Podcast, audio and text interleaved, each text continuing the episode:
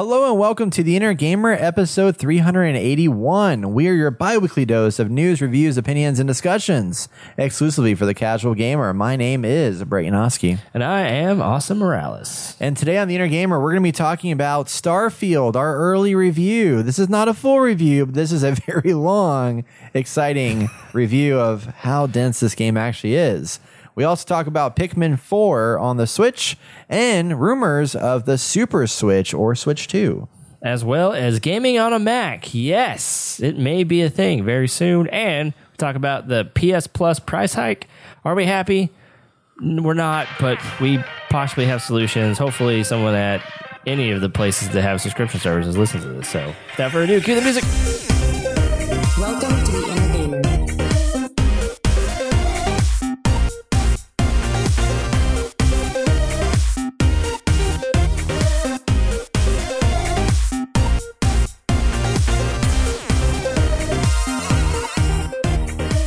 is September 12th, 2023. I can't believe it's halfway through September already. Welcome to the Inner Gamer Podcast. If you want to show your support, you should consider donating or sharing this episode with a friend. You can visit theinnergamer.net slash donate to contribute. Most importantly, for housekeeping, we have an event coming up this week. Join us September 24th, September 5th, 14th, sorry, not 24th, the 14th What? This Thursday, September 14th at Maple Branch Brewery. Yes, we're back at Maple Branch. Of course, we love those guys. They're great to us and we love their beer. It's a lot of fun. So you definitely want to come out September 14th, hang out with us, play some couch co-op games. We're going to be featuring a game called Moving Out 2. Um, that's very exciting. Uh, and this event is also very special because you're going to get to see first a first look at our new rebrand. We've been working on a rebrand, brand new logo, brand new collateral assets. We're gonna have new YouTube thumbnails, all the things. So come check it out first before anybody else sees it. Get your hands on a T-shirt. Um, it's gonna be free to attend. You can RSVP on Facebook or Meetup.com to learn more about that. And if you haven't yet, you can check out our store online. We have t-shirts, hoodies, tank tops, and more to rep the inner gamer. And during the month of September, everything on the store right now is 15% off. Go and use the code no heat at checkout because it's been hot as shit. Um, so go use that 15% off. And then when we launch our new rebrand, we have a new shirt and you can get that new shirt for 15% off with this code through the end of the month.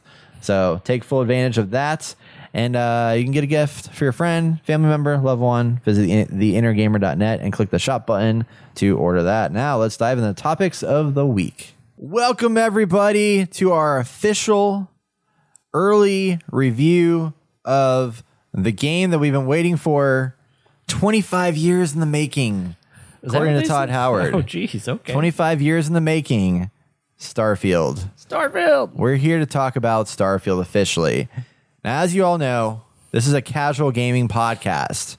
So before you start saying, y'all only played 10 hours of this game, I don't care because we played What this we casually. Well, we Sure. could because Yeah. we're casual gamers. We're working We don't people. have all the all the time in the day to play this game. We got lives. We can't put 180 hours in this thing, you know, in that amount of time. We didn't get early access either, but we've been playing a lot of Starfield uh, as much mean, as we can. Technically, we got early access. We paid for it. That's true. We did get early access, the paid early access. So Yeah. so we're all playing on a Xbox. We're playing Starfield on Xbox Game Pass, and we did both buy the uh, the premium upgrade edition, which is Yep, like an extra yep. like thirty two dollars or something like that. Yes. which gave us five days early access. So over Labor Day weekend, we could play through the game in advance and get ready for it. So that was really cool.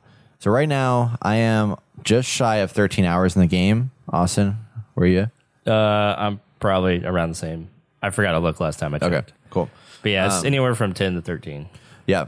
So we're gonna go all throughout this game, break it all down.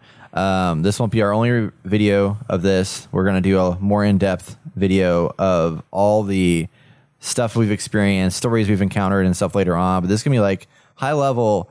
Is this a game you should be picking up right now and playing, or should you wait until they fix things and you know make some modifications? So, uh, for those that don't know, though, this is a Bethesda game. This is their first new universe in 25 years.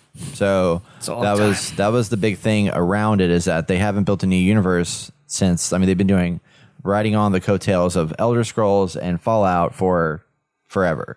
And now this is a brand new universe, planning to be some kind of future, you know, endeavor. And uh, it's now owned by Microsoft, as we all know. So Microsoft owns it. And one of the biggest things that I know a lot of people were upset about with this is that if you have a PlayStation, you can't play this game because they made it a exclusive to the Xbox ecosystem. So you can play this on Xbox, Series X, Series S, and PC only. Um, so think of it like Zelda. You got to buy a Switch to play Zelda. Now you got to buy an Xbox or a PC. We recommend a PC uh, to play this game. Uh, and the general idea is this is in the year 2330, humanity has ventured beyond our solar system, settling new planets and living as spacefaring people. You will join Constellation, the last group of space explorers seeking rare artifacts throughout the galaxy, and navigate the vast expanse of space in their most ambitious game ever, they being Bethesda Game Studios. And they describe this game as what they call NASA punk. So it's like kind of a cyberpunky ish, not really cyberpunk, but like future kind of edgy, but then at the same time very grounded in reality, very focused on like NASA themed kind of design. Um, if you think like 1960s NASA, I feel like there's a lot of influences of that here. So that's the general setup of uh, what Starfield is. So um, before I share my thoughts, um, Austin, you are a Bethesda, longtime Bethesda fan. You've played a shit ton of Skyrim. Oh my gosh. I don't know. You probably put 3,000 hours in Skyrim. It's quite a bit of hours. I think it's like in my top five most played on Steam, uh, which doesn't count me playing it on Xbox, Yeah. or PlayStation, whichever I got. No, it was Xbox. And uh, yeah, played a lot of Fallout 3, played a lot of Skyrim, started modding that once I realized I could mod and put a lot more hours into it then. And then I played a lot of Fallout and the, modded the crap out of that as well. Uh, Played, I- played, a, played a lot of Fallout 76. I played enough to, yeah, yeah. We don't talk I'm about kidding. that game. Jokes. Jokes. We don't talk about that game. Uh, yeah, so like yeah, that. I've like really enjoyed those worlds and the way Bethesda has crafted um, the characters and factions and how everything ties in. And as you explore the world, you you find out, you know, you find new people, you find new items, you find new enemies, uh, you find new loot. There's like you know hidden places and interesting stories that you can come across, and that's always been like the Bethesda way. And Yeah. every game that I've played, and that's why I've enjoyed those games in the past so much. So here we are, Here we are. Starfield. So you've played 10 hours of Starfield. Does this, has this captivated you the way that Fallout and Skyrim has? Hard, no, it does not. I mean, you know, as a Bethesda game, I feel like visually it has come a long way. Um, and I think it does play like a Bethesda game for the most part. Um, For good and mean, bad. yeah, For, better or for worse. Yeah, for better or for worse. But I think it's in all the wrong reasons. Like, I feel like the way that this game is, this should have been in place of Fallout 76. This needed to come out when Fallout 76 did. I feel like the way that it's been developed and how it feels, and even some of the mechanics and styles of like it being a Bethesda game. I don't know if that's clear or makes sense but like you know the way they tell the stories the the cutscenes and stuff like all that feels very bethesda-y but given that we're in 2023 it it doesn't hold up i mean it kind of sucks that Baldur's Gate 3 came out um because it really rose the bar and when you compare those two which i guess some could say you know you really can't compare those two different games i agree with the way the story and functionality, gameplay, I, I like everything in that game just syncs together so well and makes you want to keep going and keep fighting and keep exploring. And I don't feel that in this game. Yeah. I mean, I would actually even argue, I would almost disagree in that I do think you can compare these two games. Although one's a shooter and one's like a top down, you know, like isometric, but like at their core, they are full blown immersive, choice driven RPGs. You know what I mean? And like, you have in both games, you have the min maxing capabilities, you have the choice driven narrative, you have like True. all the you know settings to like make your character who it is and stuff like that. Yeah. And like the thing Baldur's Gate did so so well is making it feel like the character that you built is like uniquely yours. Like I can go from a barbarian to a warlock to a sorcerer, which are the three characters that I'm running right now, and have vastly different experiences based on the skills that I've upgraded. Yeah. It's like my sorcerer has high persuasion. She can talk her way out of anything. My barbarian is like, I'm just going to go in there and just freaking wreck people and destroy a lot of people. Super But my stupid, sorcerer but is like super squishy. Um, that was the first thing I noticed in this game that I was kind of disappointed about was I spent an hour making my character because I had a good time, like you know, fashioning all the facial stuff, figuring out, trying to make my character look a little bit like me, but like a better version of myself. You know, Right, like yeah, more slimmed down, working out a lot more, that Yeah, kind of yeah, look. yeah. You know, Ideal Um, so I did all of that. I chose my background, which I spent a lot of time trying to figure. Out. So um, the the the biggest like not the biggest, but one of the bigger negatives I have about this game is I think, and I I know I think you're kind of different on this maybe, but I think the tutorial system in this game is like garbage. It's like real bad. I agree. Like how it trains. Like I wish, and you know even um even Baldur's Gate. Honestly, when I started Baldur's Gate. I wish they gave me more a better understanding because like had I not come from a D&D background, I would have been lost Oh, with yeah. all the stuff that was in there. Oh, yeah, And you don't really know like what's good and what's bad and like how to kind of figure play style until you get into it. And in this game, like I had no idea until I started the game that my background basically all it did was just determine my first three skill points that I put in. Yeah. Um, yeah. But what I also didn't like is that I thought the background and particularly the traits based off of those items that I was choosing, because like they have background, which is like, who were you before you started this game? So like I chose Space Scoundrel because I was like, cool, I can be kind of a Han Solo type, you know, and like carry that through. Who did you pick? Uh, I picked the medic. You picked the medic. Okay. Yeah. So let's see if it pops up here. Uh, it's probably gonna take a second, but yeah. Yeah. Or, So yeah, combat medic. So it does tell you when you're picking at your background, like what your starting skills are. So it's like, okay, here's the three things you're going to start with, but you don't yet know unless you did a bunch of reading ahead of time what's even skills are in the game. You know, like I didn't realize that that was the perk system until I actually got into the game. Yeah. But there's also this background of like your who you are as a person that was interesting because it's like they have a sculptor in here. I was like, you're an Well- artist who like sculpted things. It's all optional, so I was like, I don't have to pick anything. well, the background's not optional, but the traits are optional. Oh, sorry. Yeah, the traits were optional, and each each positive from the trait has a negative as well. So you have to like pick and choose. Like, oh, okay, do I want to have X and then have a minus to Y? It's like, what has a better upside with having a downside? Right? Yeah. Yeah, and I didn't realize that they were optional, honestly, until I, I mean, that's obviously right there in the menu, but I just didn't comprehend that. I was like, I'm going to get all three traits just for the hell of it. Yeah, yeah, yeah. So I went with like a neon street rat extrovert because like I, I liked the travel. I wanted to have a companion because that was one was of like, my yeah. biggest negatives. Why wouldn't you have a companion in this game? Yeah, well, because that's yeah, that's one of my biggest negatives with uh, uh, Skyrim and Fallout was that you're by yourself almost all the time. You know, roaming this massive world. Right. And I love the idea of this game having like somebody there to help me shoot things and like fight and like interact with, even if it wasn't AI. So I went with that route. I did the Neon Street Rat um, just because it kind of reminded me of a Street Kid and a you know Cyberpunk. And then uh, I went with the Raised Enlightened because it said you got like a, a chest that you could get at the Alliance place. I was just like, okay, that's cool. But all these choices that I made have had like virtually no impact in like my character's No noticeable Dialogue impact. options. Oh yeah, that too. That too. Yeah. Now, like, yeah, Baldur's Gate because it's like, oh well, I'm a rogue or, um, you know, I'm I'm a ranger, so I can have ranger dialogue. Yep. And like people actually respond to that, and it's like, okay, okay, Or I have high persuasion, so I can persuade somebody now. right. And I have high persuasion in this, and I don't understand the persuasion system. It is rid- I, It doesn't. don't know. Make, they didn't like train me on that, so I, I didn't even know there up. was until I Yeah. started talking to someone. I was like, what the hell is this? Yeah, it's really weird how the persuasion system works. Because basically, it's like you have your plus items on the right left hand side, and at the bottom you have like these bars that indicate like how many points you need to get to successfully persuade the person. And then, so if you do plus one, it's going to be an easier persuasion, but it gives you less numbers.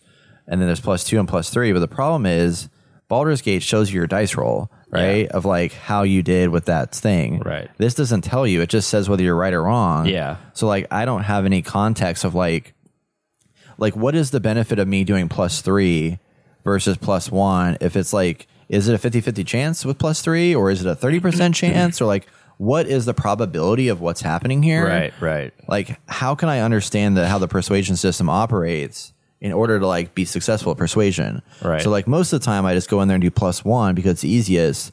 But you can't always do that because some of them require like if it's three dialogue choices, eh, you need you need to do a plus two or a plus three at some point in order to get the points you need to Yeah. persuade them. Yeah. But then it's just random chance at that point. But I wish it kind of explained what that was. Yeah.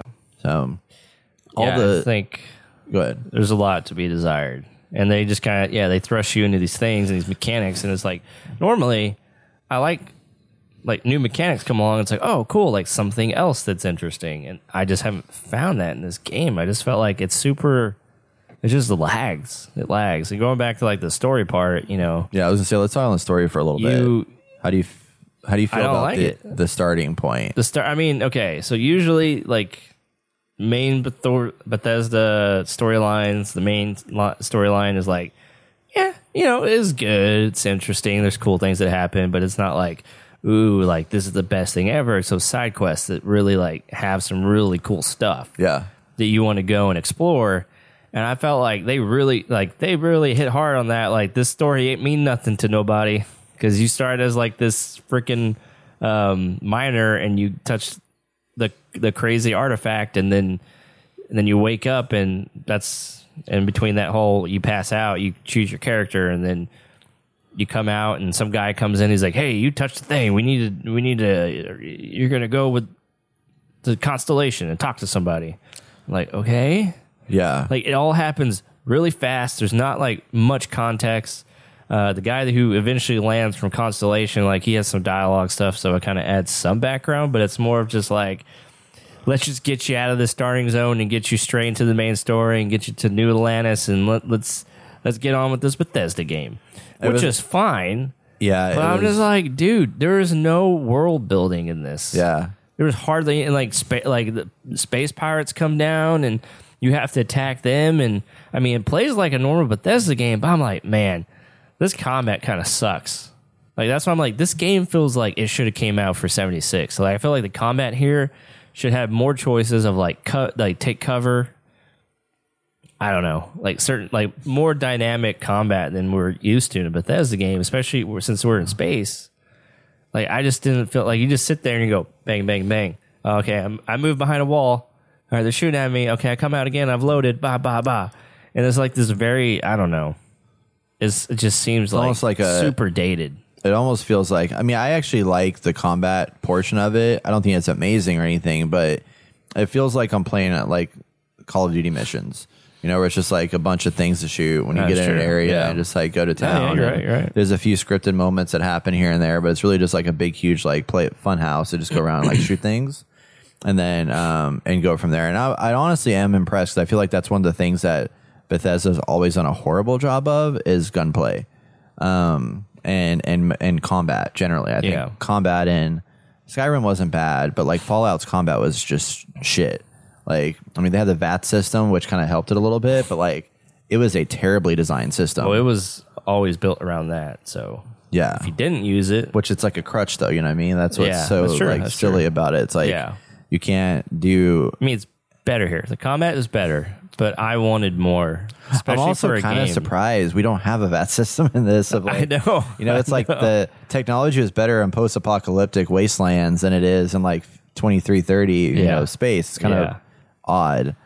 Um, but I do like the. I mean, I think the gunplay has been good. I like that there's there's a pretty decent variety of like weapons throughout the game um, that you can get. I mean, you got pistols, you got shotgun, and there's also like a variety that's based off of where the guns come from. You know, like the type of people you're fighting against. Like I love when you go to the Freestar Land. Like you're basically kind of getting like Western guns, but it's also kind of pulls me out a little bit because I feel like there's a little we're in this futuristic space environment and yes it's like got the nasa punk vibe going on but everything feels space feels old What do you mean? like it feels old like it feels like this is space if it was space as envisioned from like the 1950s or 60s like like i said it was like nasa you know but it's like Yeah. your guns don't feel like they're anything like this doesn't feel like guns from 300 years in the future this the spacecraft is cool but doesn't look or feel like it's spacecraft from 300 years in the future. Um, the environments don't look like 300 years in the future. They look like what NASA would be doing now or 20 years ago or whatever, three, thir 60 years ago. Um, and then when you go to the Freestar land, it's like you got a bunch of shotguns and like revolvers and stuff that's like traditionally like Western. And it's Yeah, like, yeah, we're in the future now. Like, the Western idea of like the Wild West, I feel like wouldn't have made a comeback in 300 years in the future. Like, it would Yeah. be something different than traditional Western. So I don't know. I feel like there's just a weird, like everything feels old, but I don't, I don't mind it. Like I think there's definitely a style here that's really in, intriguing. It's just not, not what I expected. I yeah, I agree with that. Um, But back to the story, like the story, um, I don't mind the story. I mean, it's, I you don't, got farther than I have. Yeah. Like, I literally got the constellation and I was like, see y'all. I don't care Yeah. about this thing at all.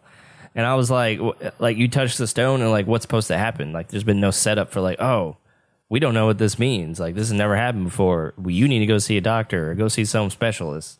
No, it's just like, oh, cool. You're part of our club now. Let's go find more. It's like, okay, yeah. cool. Yeah, it definitely like kind of accelerates it to hyperspeed. Well, I mean, just the fact that like you walk out of the mine, you meet this guy named Bar- Barrett, who's like, "Oh, you felt something magical too? That's cool. Here, take my ship. Have fun. You Just got have you my just ship you just now." got a free ship. You know? I'll Like- stay here and fight pirates the rest of my life. Yeah, Because they're coming for us. and it's just it was yeah, it was a very fast. Not I feel like it could have been way better thought out in that aspect um, to just make it more epic. But I've never no Skyrim's beginning was cool with the whole dragon fight and everything like that. Like that was neat. Very interesting. I don't think Fallout was that great. I mean, it was just like you're in the vault and it was like, here's your training session, and then you like leave, and then it's like, I hey, thought it was cool because you got to, you know, Fallout 3, there was like, I don't think there was like an intro of like prior to the war. But like in Fallout 4, you got to live very short moments, yeah, oh, yeah, very short moment outside before the bombs hit and create was cool. everything. So you get to like experience that, which was expanding on the story, expanding on the lore, and then you go into the shelter and then you come out and yeah. Like I thought it's like that was everything's interesting. different now. Yeah, Yeah, like that was yeah. interesting. Like you already knew where you were going. Yeah. but it was cool to actually experience it. Yeah.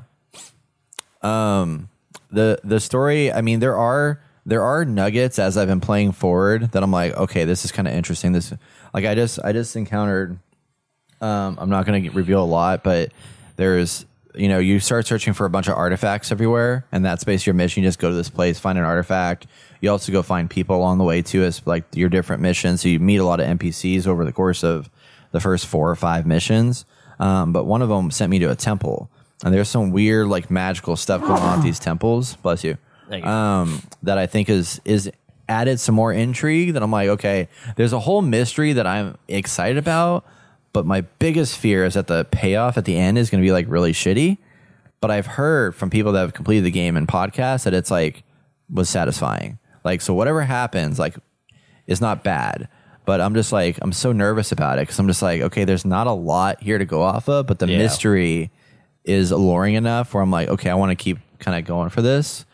But what I've been trying to do, because everything I've listened to and read so far is like, don't don't mainline this game because it's not going to be like. A lot of people are talking about how do you play this game and enjoy it because you can play the first ten hours of this a- game and whole be bored. You know what I mean? Like it can be in points a very boring kind of drab looking game Um, but there's a lot of interesting cool things in this world that's that is worth exploring. And again like i never got into elder scrolls before. I, I played eight hours of elder scrolls and fell off of it. Um, i played three or four hours of fallout 4 fell off of it. Played fallout 76 with you guys. Really don't We like all that. fell off of that. fell off of that. This is one that i'm like i think i'm gonna beat, beat this game. Like i really i really do feel like i'm gonna beat it. I'm enjoying enough of it throughout. Um, there's there's issues for sure, but I I do love, although it does feel old and stuff. I love looking at shit in this world. Like I Oh, think it's really fascinating. And the worlds and the items are like on point. yeah, I could care less about all the freaking apples and shit that are lying all over the place. Yeah, but, yeah, yeah. But like just like walking your spaceship for the first time, it's like the the level of attention to detail Yep. was like unreal. Like so many little detailed moments, and like you're going through caves and stuff like that, and there's all kinds of like cool shit to discover and find, and like nooks and crannies and whatnot, and um, the the cities so far have been pretty interesting. I mean, I think there's what I've what I've understood is there's four main cities. Um, the New Atlantis is the first one you land on. There is uh, Freestar Collective or whatever, or like the the Wild West place. Yeah. There's Mars underground. Have you been to Mars yet? Uh, yes, Cydonia? yes, yes, Yeah. I was there. Um, so Cydonia is one, and then uh, Neon. Have you been to Neon yet? I have not been in Neon. Okay, so I just got to Neon last night because I was like, I got to get to at least one, the, the final like big place. I got you. And it's cool. It basically feels like you're in Cyberpunk 2077, Oh, cool. But not as many like levels. Right, You know, right. like like Cyberpunk is just like vertically impressive. Yeah. You know, with everything they have in there. This one doesn't have as much of that, but it's got the same visual aesthetic and style to Gotcha, it, gotcha, which is really nice. So. I'm excited to explore more of that region because, like, I'm also the Neon Street Rat Kid or whatever. Hmm. So I'm like, okay, I can like, you know, that's the first time I encounter like my character doing something because when I was going to Neon, I was able to use Neon Street Kid responses to like help my conversation along, um, which is Gotcha. cool. So like there there is that stuff in here. It's just few and far between. Yeah, I just feel like this play is very much like um, Mass Effect, where it's like, hey, I'm on this planet. I want to go to that planet. Teleport. All right, here I landed. All right, now I'm in the city. Now I'm gonna walk around, do stuff. All right, I gotta go somewhere else. All right, teleport. Because you can go to the missions and be like, hey, s- track or like set waypoint on the map, and then you could just fast travel, and everything is like fast travel. Like you could complete a mission on the planet and be like, oh, I'm gonna fast travel to my ship by opening the maid, like um, well, it's not like the it's not like the Spider Sense thing or the Batman thing the scanner. scanner. Thank you. And then you can click like it shows you where your ship is on the screen, and then you just teleport to your ship uh, on the planet, so you don't have to walk all the way back. Oh, that's just that's a map actually. That's just a the star map. no, it's not Star Map. It's when you're on the planet and you complete a mission. You can open up the like scanner thing that helps you look for uh, resources on the ground, and then it shows your your ship icon like on Oh, the yeah. planet. Yeah, just go in the map and then you can just teleport. oh yeah, I guess Yeah. you do that too. Yeah, well, that was like one of the tutorials early on. So I was Yeah. like, oh cool. So I feel like like the space. I will never go into space. I will never do dogfights unless they make me. Because like I'm just like I, I chose that I'd rather be on the ground anyway. So I'm not like. I mean, this isn't like No Man's Sky, which we all knew it wasn't going to be, but I kind of wish it was to some degree. Because I mean, going in and out of planets, which I guess you can do, right? Which I haven't experienced, is fun and interesting, and it's cool to have that experience. And No Man's Sky, I think it got old after a while, but I mean, they had ways of getting around that to make it quick and painless. But Here, I'm just want to, I just want to do missions. Like I'm just so used to Bethesda, and I like having this giant open world, like in Fallout 4 and Skyrim. And it's like there's so much to explore. It is contained, but there's a lot there. And here, it's like you have to go here, you have to go there. I know a lot of the plants are barren. Like a lot of the the main interesting stuff is in the cities where you get missions and stuff, and then they send you out. And so I don't know if that's going to get tedious over time. Just being like, oh yeah, I'm going to go to the big city. All right, is there missions here? Okay, what do I do out there? Like, I don't want to. I'm not going to just go and like get resources. yeah. It, it is definitely a very different approach than like past Bethesda games where like you can just like walk in one direction and just like run into a bunch of shit like on your way to like a destination. Yeah, And in here it's a lot of just like menu migration from point to point. yeah, I I think it was a good solution for them to do it that way versus like as I think there was a lot of people that were expecting like a No Man's Sky style with like Oh, very definitely. good RPG mechanics. Definitely. And I think that was kind of um a a narrative that we all kind of gave ourselves this game was going to be that we shouldn't have given to the game. You know, it's like we all kind of expected just because it's like in space and there's a thousand planets and Hey, man, we just assumed it was No Man's Sky. 25 years in the making. more. And then you got the Yeah. Microsoft bucks. So I think we just got too excited for that and expected too much out of it. but I honestly, looking back on it, thinking a lot on this, I much rather prefer this process than too. what No Man's Sky has. I do too. Yeah, because I love the idea of being able to take off in No Man's Sky, fly into the air, travel along the surface, whatever. But after a while, I'm like, I just want to get to where I want to be. Yes. and like I want to, I want to get to the action, and I want to do the thing. So the fact in here, and I also didn't realize that I can. I thought you can only land on like points of interest on the map, but you can like click anywhere on the planet and land there. Oh. So I was like looking the other either. night, yeah, because you know, like whenever you scan it, you can scan for resources and it shows you where all the resources are. Yeah. So I can just click at any point on the map and there's a land icon. As long as it's not water, you Ah. can just land there and you can just start walking.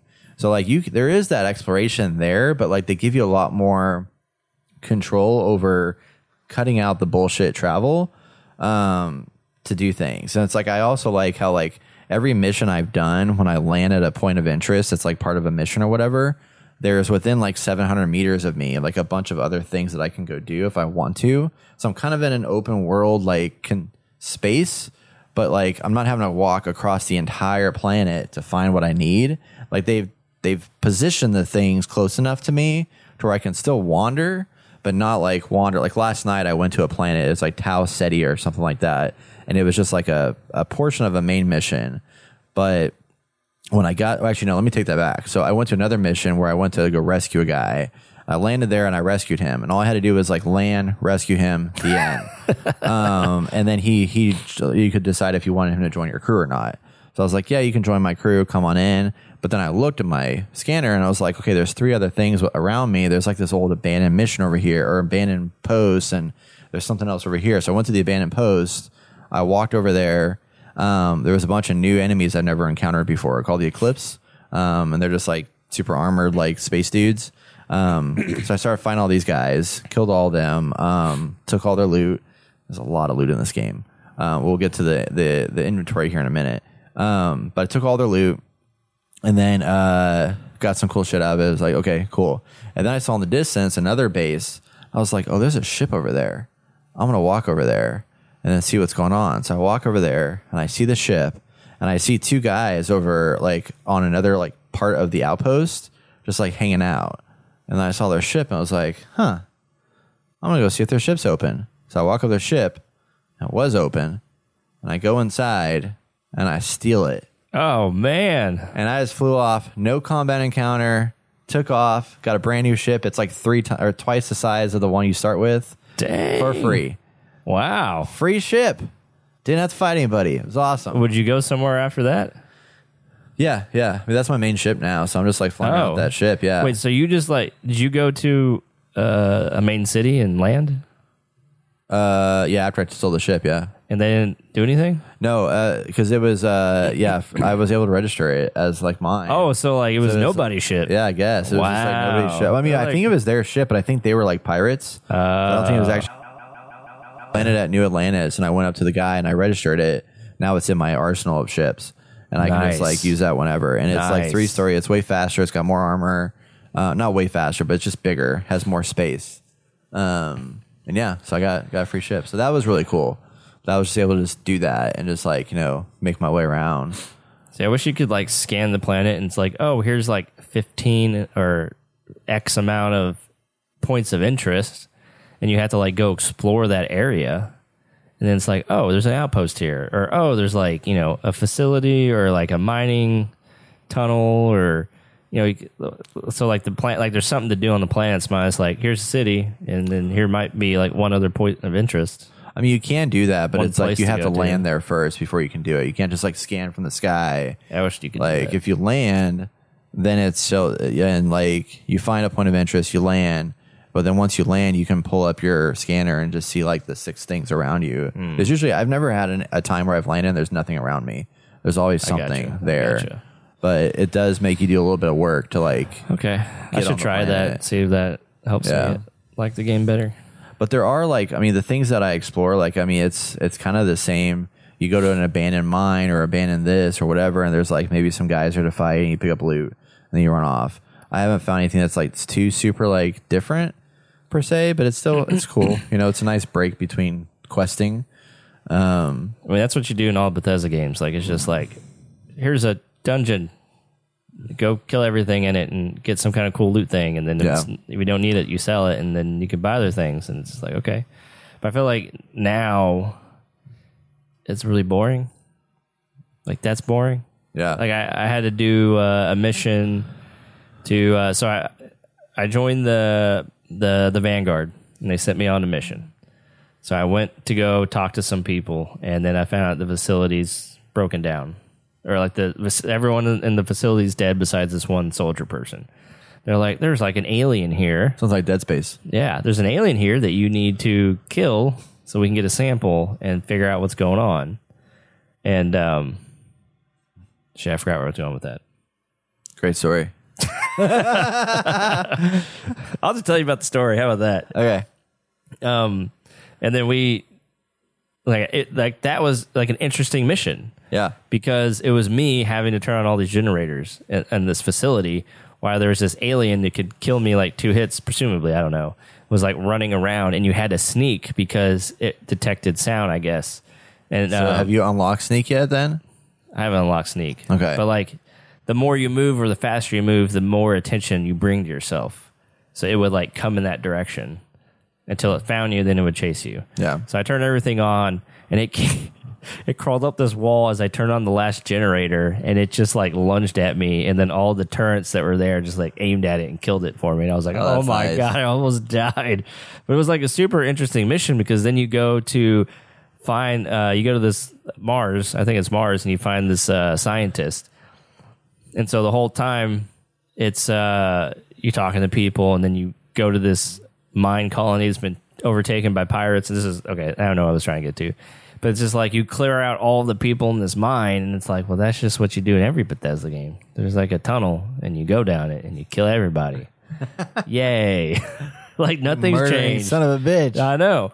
Well, they were pirates. I didn't care. Anyway, I did the thing and I freed this guy, and it was a cool. It ended up being cool because then I went back to New Atlantis because I had to petition the the the the government people to give me um, access to some archive, and they're like, "Okay, we're going to start this petition," and that's when the aliens came and attacked New Atlantis, and so everything changed.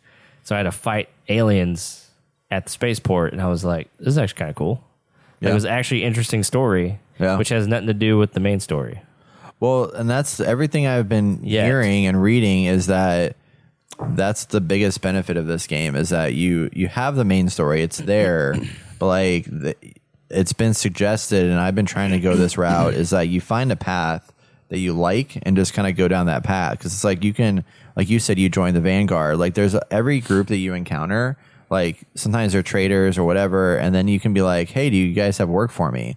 And they can give you work to do, and you can like join. So I've Yeah. joined the Freestar Rangers. I've joined the Vanguard. I'm really curious if like by joining all these different groups, if it's going to create like some kind of like later on like story like collusion or whatever. it's like, oh, yeah. oh, so you're a Freestar Ranger. Well, we don't like you because you know you're like part of whatever. but I I don't know if they're going to get that deep with it. But I think it'd be kind of interesting if they did. Um, but um, I've heard that those story missions, like where you get a job and you follow down those side quest paths and just kind of like run with them. Yeah. Like you encounter a lot of really interesting things. Like I, I did a mission in the well on New Atlantis that was like it was a very basic one where I just ran into this lady and she was like, Hey, um, where there's like power outages all throughout the the well and I need I'm like understaffed right now. I need somebody to help me like just go check on these breakers. And I was like, oh, that's kind of boring, but it's probably quick and you give me some money or whatever. Yeah. And I'm space scoundrel. I was like, well, as long as you pay me, you know, I'll hook you up. so um, she was like, yeah, go do these things. So I go and find these three things. And then what turns to find, what we come to find out is uh, somebody's maliciously been turning off the power in the well, causing like basically people to like not have power. And they're like, huh, well, what's going on here? So I go on this like wild goose chase throughout New Atlantis and find out that there was a group that was siphoning power to like themselves to like help power their like server rigs to do like malicious trading on the gigabank or some shit like that. And they were stealing the power. So you think it's a trade authority, or no, the trade authority, but also at some point finds catches wind of this, and the power going out is also affecting their business because they trade in illegal goods and all kinds of stuff. So they need to make sure that they have all the power. So then you have to make a choice of like, do I want to give this information that I just found out about whatever's happening to the trade authority, or do I want to give it to um, the lady that works for the the uh, the uh, Vanguard or not the Vanguard, the the UC group or whatever, the Mast. Do I want to give it to Mast or do I want to give it to her, the other one? Turns out it really didn't really matter between the two, but I thought it was interesting that there was like this diversion of like kind of cat and mouse back and forth. Yeah. But in the process of me going through that, I come across this room that was locked. and I had to turn on a breaker in there. And so I, uh, or I think there's a breaker in there or some, I don't know. I, I found a breaker and then I saw a door that was locked. I was like, let me go in there and unlock it. So I do the little digipick thing. Side note, the digipick system, they did not do a good job tutorializing that very well. I did not know what I was doing at the beginning. No, beginning I didn't think there was any tutorial. and I ran through I ran through all my digipicks at the very beginning. I was like, what the hell? And then eventually I looked looked up how to do it. And I was like, Yeah. oh, so every time you start hacking, you use a digipick. Yeah. And if you restart, then you use another digipick. Yeah. It was It's- very uh, confusing. yeah, yeah. So, Well, I didn't realize how you're supposed to like do the combination thing. That was like, yeah. oh, It's very confusing. now it's I still get not it. Now I easy. it, Yeah. But all to be said, so I, I go, I unlock this room, I open it up. There's this freaking rabid robot dog that comes out and attacks me and like launches at me and starts trying to eat me. I was like, holy shit. So me and my companion like freaking shoot the hell out of it. And then I find out this dude uh, who was dead on the floor had bought this dog, like his pet from somebody, and they like the the guy that bought it didn't pay the other guy for the dog, so he like took it and basically like didn't pay for it.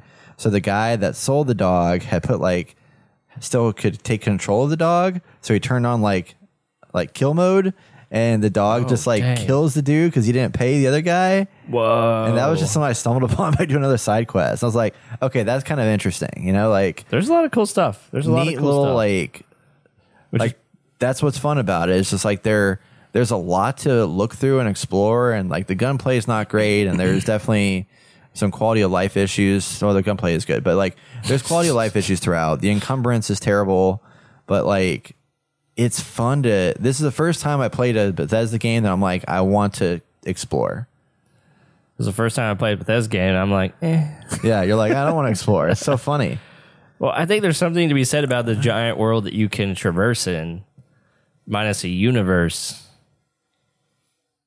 It's it's almost like too big, and if it's Yeah, I think it's and if you want it, I mean, away. it needs to be big because it's a universe. But at the same time, there's not going to be the amount of care and detail of just like walking around and stumbling across something. Like if you go in the cities, yeah, you stumble across something. Like I, I do like you go in the cities. Uh, oh, I went to Mars and I went into the main city, and then there's a person just leaning on the wall, and I went up to talk to her. She's like, "Oh, I'm a bounty hunter. Oh yeah, you want to help me with the quest?" And I was like, "Oh, that's cool. Like you can just walk in and start talking to people, and someone's going to give you a quest." Yep. Like anywhere you go in any big city, like you Yeah. just random people will give you something, and I, that's what I enjoy about Bethesda games. But I also enjoy that like being out in the world and finding a quest like that. Yeah. But I don't know if that's going to have the same effect here, given the nature of the game. Yeah. I'm sure there's stuff out there, but I don't know if it's going to be as tight as it was in other ones. I feel like it just takes longer to get to it because there is so much more to explore. Yeah, It's like I did have a part where I like went off on the first planet I landed on. I just went wandering, and uh, I found a cave off in the distance. So I went out to that cave and I went down and explored, and uh, got a bunch of loot and shit like that. But you could tell somebody had been down here because there was like stuff flying around. Um, like it was it was like somebody was like surveying or like collecting or something. But I stole all the shit. I walk outside. Uh, there's a, a dude with a gun to my face waiting for me outside the cave. Oh. And I'm like 500 meters away from like any major city. And he's just out there. He's like, You just stole my shit. And he's like, It's a confrontation. I'm like, Well, I can kill this guy or I can like talk him down. So I use my persuasion to talk him down. He's like, I better not see you out here again. That was my shit. Better not be stealing. I don't know. So he's just So it's like, yeah, take my shit. I forgive you. yeah, basically. uh, but it was like, okay, there was there was a, a hint of that kind of idea happening there, where it's like I was out in the middle of nowhere, and this wasn't like an objective cave; it was just a cave, you know, that I just happened to stumble upon, and there was there was somebody there. So I think those moments can happen.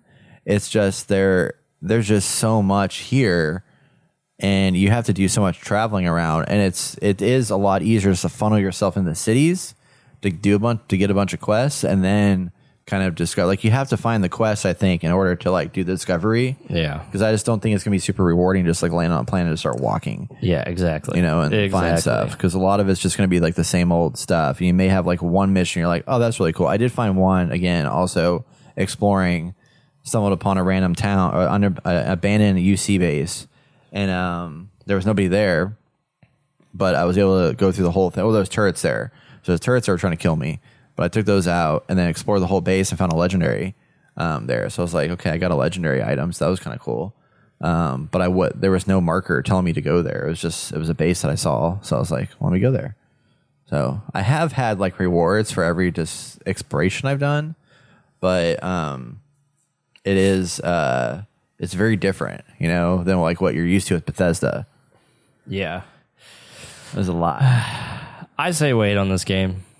I don't think it's worth getting it now unless you have Game Pass. I mean, I just feel like there are other games out there right now that just would be better to play if you haven't played them yet. Like, obviously, Baldur's Gate 3. If you can get it, it's on PlayStation 5 now, so might as well pick that up.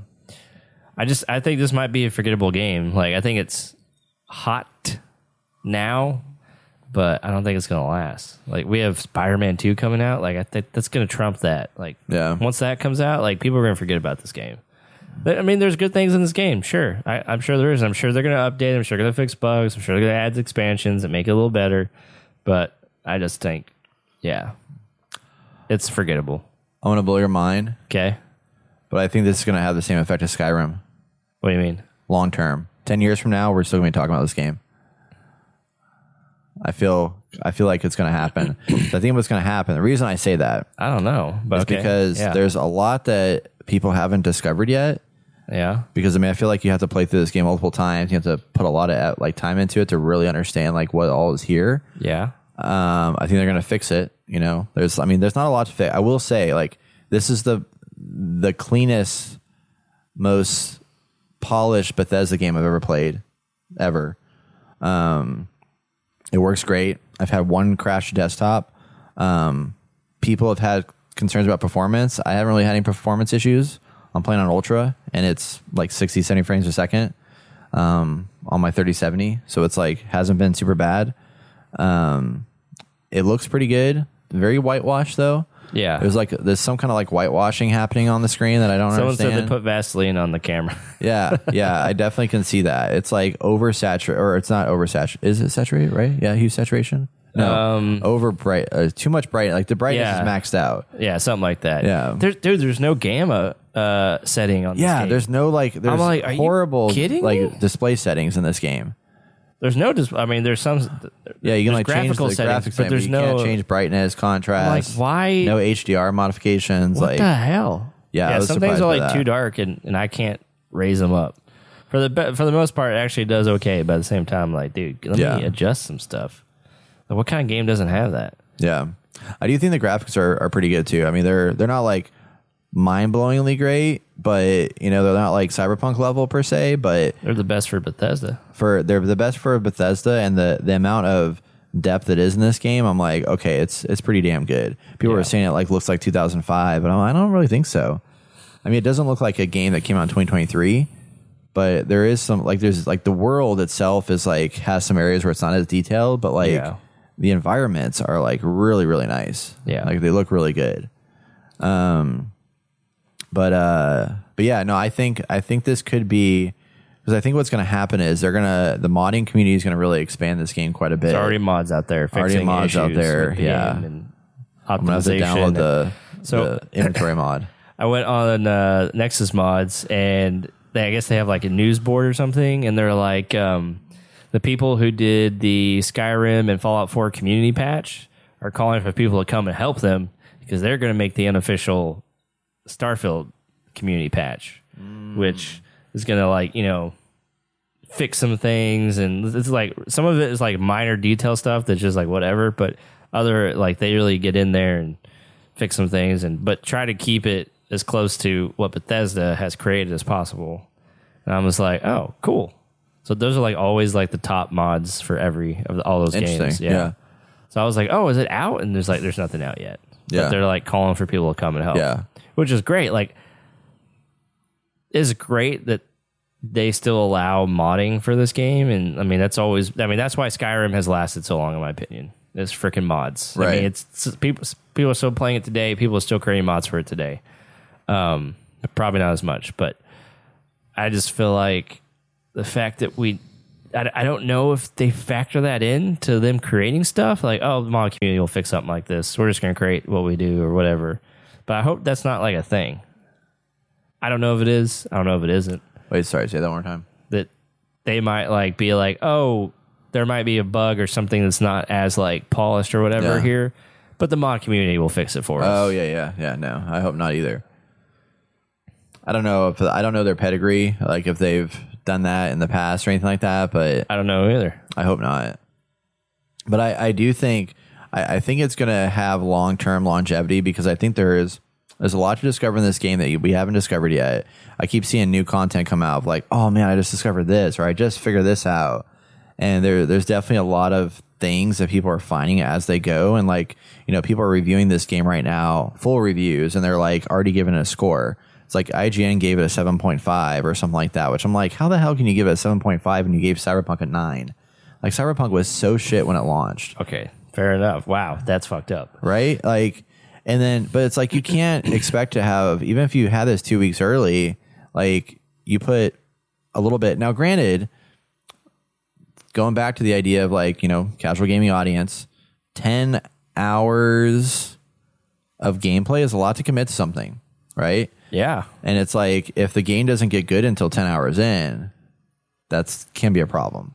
Oh, that's a huge problem. And I, I do think that that's not a good thing. So it's like you really need to learn from other people of like you got to read up a little bit about this game about how to play it, I think. But I think it does have potential long term to be something super, super special that people are going to remember and talk about a lot because of how much is here. There's a lot of really interesting evolving stories. I think the mod community is going to add a lot to it because I heard that there's even potential for like the modding community to add new planets and like modify, you know, planets and things like that, which I think is really cool. Um, so yeah, and I think it's it's pulling in people like me who have never liked a Bethesda game to actually like want to play a Bethesda game. Yeah, You know, it's kind of like the uh, the the Elden Ring in a way. It's not Elden Ring. I can't compare it to Elden Ring because Elden Ring did something totally different. But like Elden Ring opened it up to more people. I think this could open it up to more people too.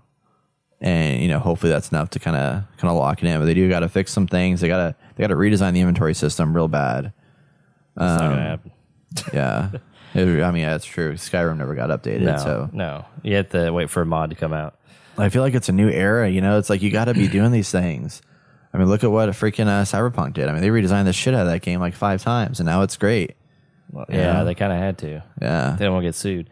Um, So Metascore has uh, 57 critic reviews. Starfield sends at, sitting at 87, but user scores 40 4,602 ratings at 5.6. I mean, what I've played so far, I just I just feel like man, the heydays of Bethesda's behind them. yeah, Like, yeah, there's some good stuff in this game, and yeah, I mean, it's definitely Bethesda game, but it's not capturing me like those other games captured me. So I have a question too. Okay. Just as like a, I'm scared. I know, right? Well, I'm thinking like, is it because?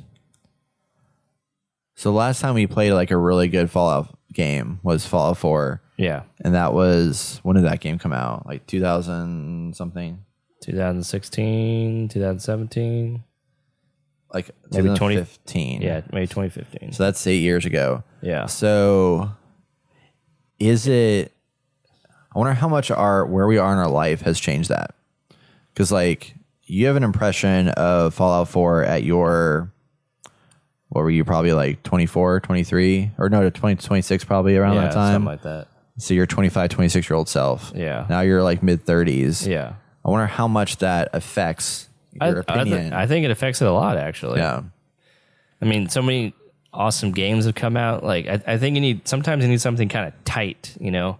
Like, I always go back to The Witcher, where the main story was just like super gripping. You want to know what's going to happen next. Every, it keeps pushing you forward. Yeah. then there's all this side content. You're like, fuck. But you feel like the choices are like, I felt like when I was playing The Witcher, if I strayed from, there's so many like things happening now that I feel like I had to do right now. Yeah. That if I strayed from the main campaign, you know, there's time system stuff. Yeah. Not really. I mean, it's a game. Like the missions are waiting for you.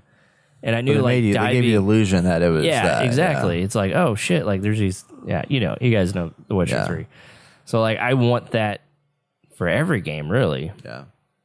And then having those side missions, like stuff that you can come back to and want to play the game again. Like in Mass Effect. It's like I can I'm gonna play this game like probably three times because you can go the neutral path, the good the Paragon path, or the Renegade path. So if I miss something along the way, like I know I can go back and find new things to do on my new playthroughs. Sure, the same thing here, but you don't have that kind of tight like you know. Mass Effect was just great. The story, Yeah. at least in the first two, arguably like the, third main one. story was like super gripping. You know, Exactly. it's like exactly. the side quests were like, eh, you know, kind of good. This one, it's like the side quests are more exciting than the main story is. Just, just it's a weird, it's a weird direction. Yeah. you know, it's it's just different than what we're used to, but Yeah. or than what I'm used to. But I was curious about the age thing because, like, for me, like, I think too, like, if I were to play Fallout Four, like, as a brand new game today, I wonder if I would have liked it better. Because back then, what I'm realizing, it's like I'm I'm like eating up RPGs nowadays, but I used to hate RPGs. That's true. And I That's never true, played yeah. RPGs, Yeah. and now I'm like, I've been playing Cyberpunk, and I'm playing this, I'm playing Baldur's Gate, and love them all. But I would never touch an RPG when I was a kid, or like you know, in my 20s or whatever. Right, right. I was a shooter guy, and that was it. You know, so it's like I wonder how much our age has affected that, and like this is something that like we're looking for the memory and the excitement that we had from our your Skyrim days, and Yeah, your yeah. you had such fond memories of that era. That like this game just didn't capture it because it's a different time, different age. You know, Well, at the time, like those, those were the kind of like the only games out there that gave that experience. that did that, and now Yeah. we have a bunch of other comparisons. Yeah, exactly. yeah. That's the thing, and it's like, it's true. yeah. But like, so we were watching some Fallout 4 footage just to kind of make comparisons. I was like, I almost want to just go back and play Fallout 4. I'm not gonna lie. I mean, on top of that, I can mod it and make it look like you know today's graphics anyway. Yeah, So, but I don't know. I, I think time will tell. We'll see where we go, but I do think this is just going to be a forgettable game in the end. yeah, yeah. I I'm whole. I mean, yeah.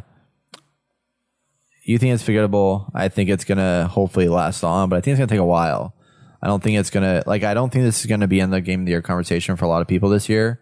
I really don't think it's gonna have the potential. I think some people are gonna try to put it in there, but I really think with again with Baldur's Gate three coming out, that's still to me is such a superior game across all the different direction, all the different classifications than Starfield is.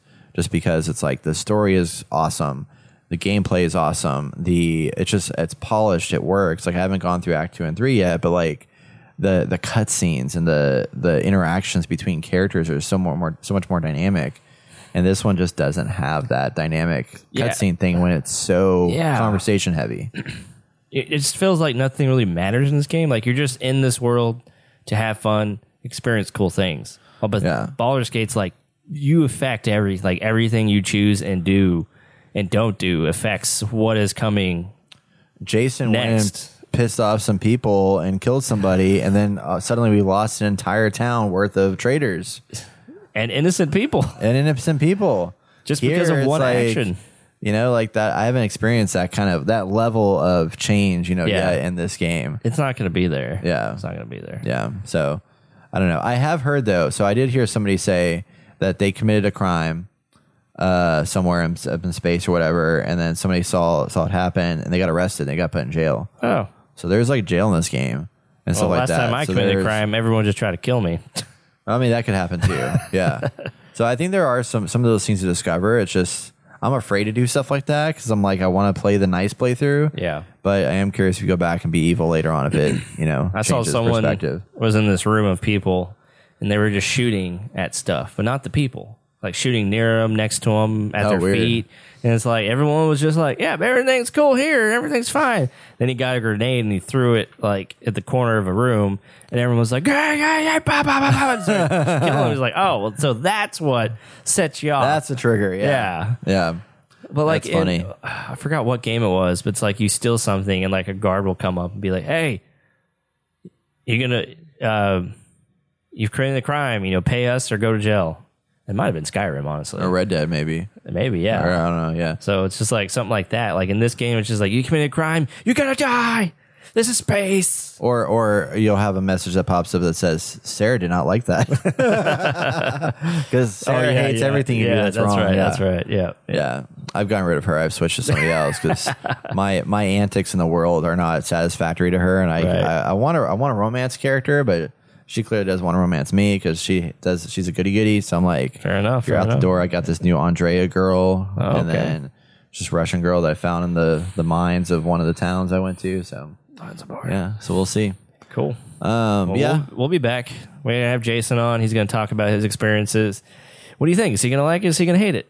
I don't know. He, he, I, feel like thought he wasn't going to play this game. I thought he wasn't either, but I, I think he's gonna. I don't think he's gonna like it.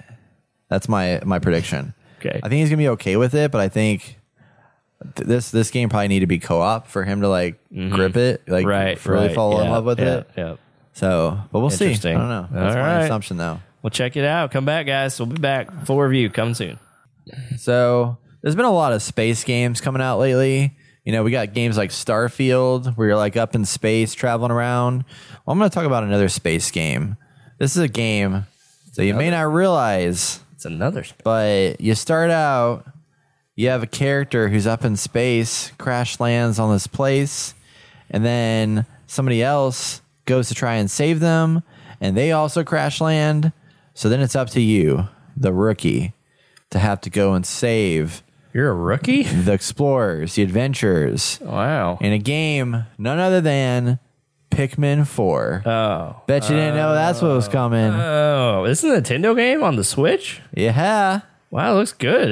It looks really good. Yeah. It's like one of the best looking like Nintendo games I think I've seen. Why don't they make like like this all the time? I don't know. It's got a really interesting uh, shallow depth of field, you know, style going on that like has like kind of a miniature like style something. Yeah, I, don't, I don't yeah. know. It looks really good. But so there's this guy named Captain Olivar, Olimar, some something like that that crash lands, and then other people come and crash land, and basically you are this adventure spaceman character who's on this planet who now has to go save all the officers who crash landed and save Captain Olimar. Uh, the Rescue Corps is what they're called. Um, so that's the the basis of the game when you start out. So in Pikmin, so I never played Tinykin. I know you played Tinykin, but like this is my first like adventure into like a Pikmin style world. Um, I guess the closest I had was like Kena Bridge of Spirits or whatever, because that game you know had little little characters that followed you around the the rot. But in this game, uh, you have little Pikmin that will follow you around. So you start out with no Pikmin. You start out with a little dog named like Oatchi or something like that. I believe is his name. Wait, so you land in a spaceship, but the Pikmin land in a flower ship? Uh, yeah. So when you travel around, yes, they're like it's like a little. Oh like- my god. It's like a little tomato bowl. They're like little plant creature things. I know, I know. It's a plant Yeah. ship. Yeah, it's so cute. the you know? they so cute. from? And then you can get like little honeydews, and then you can go send the Pikmin to the honeydews, and they grow a flower on top of their head, so they move faster when they have the little flower. Oh, yeah.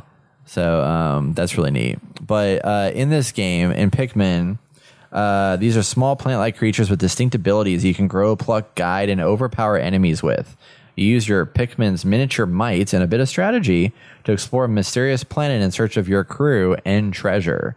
So as you're exploring the planet, you're looking for a survivor. You're looking for the lost like officers, but you're also looking for like treasures. So you find a bunch of things like a baseball or a clock, and you can bring that and put it into your ship, and they process it for like materials to like make new stuff and upgrade things and whatnot.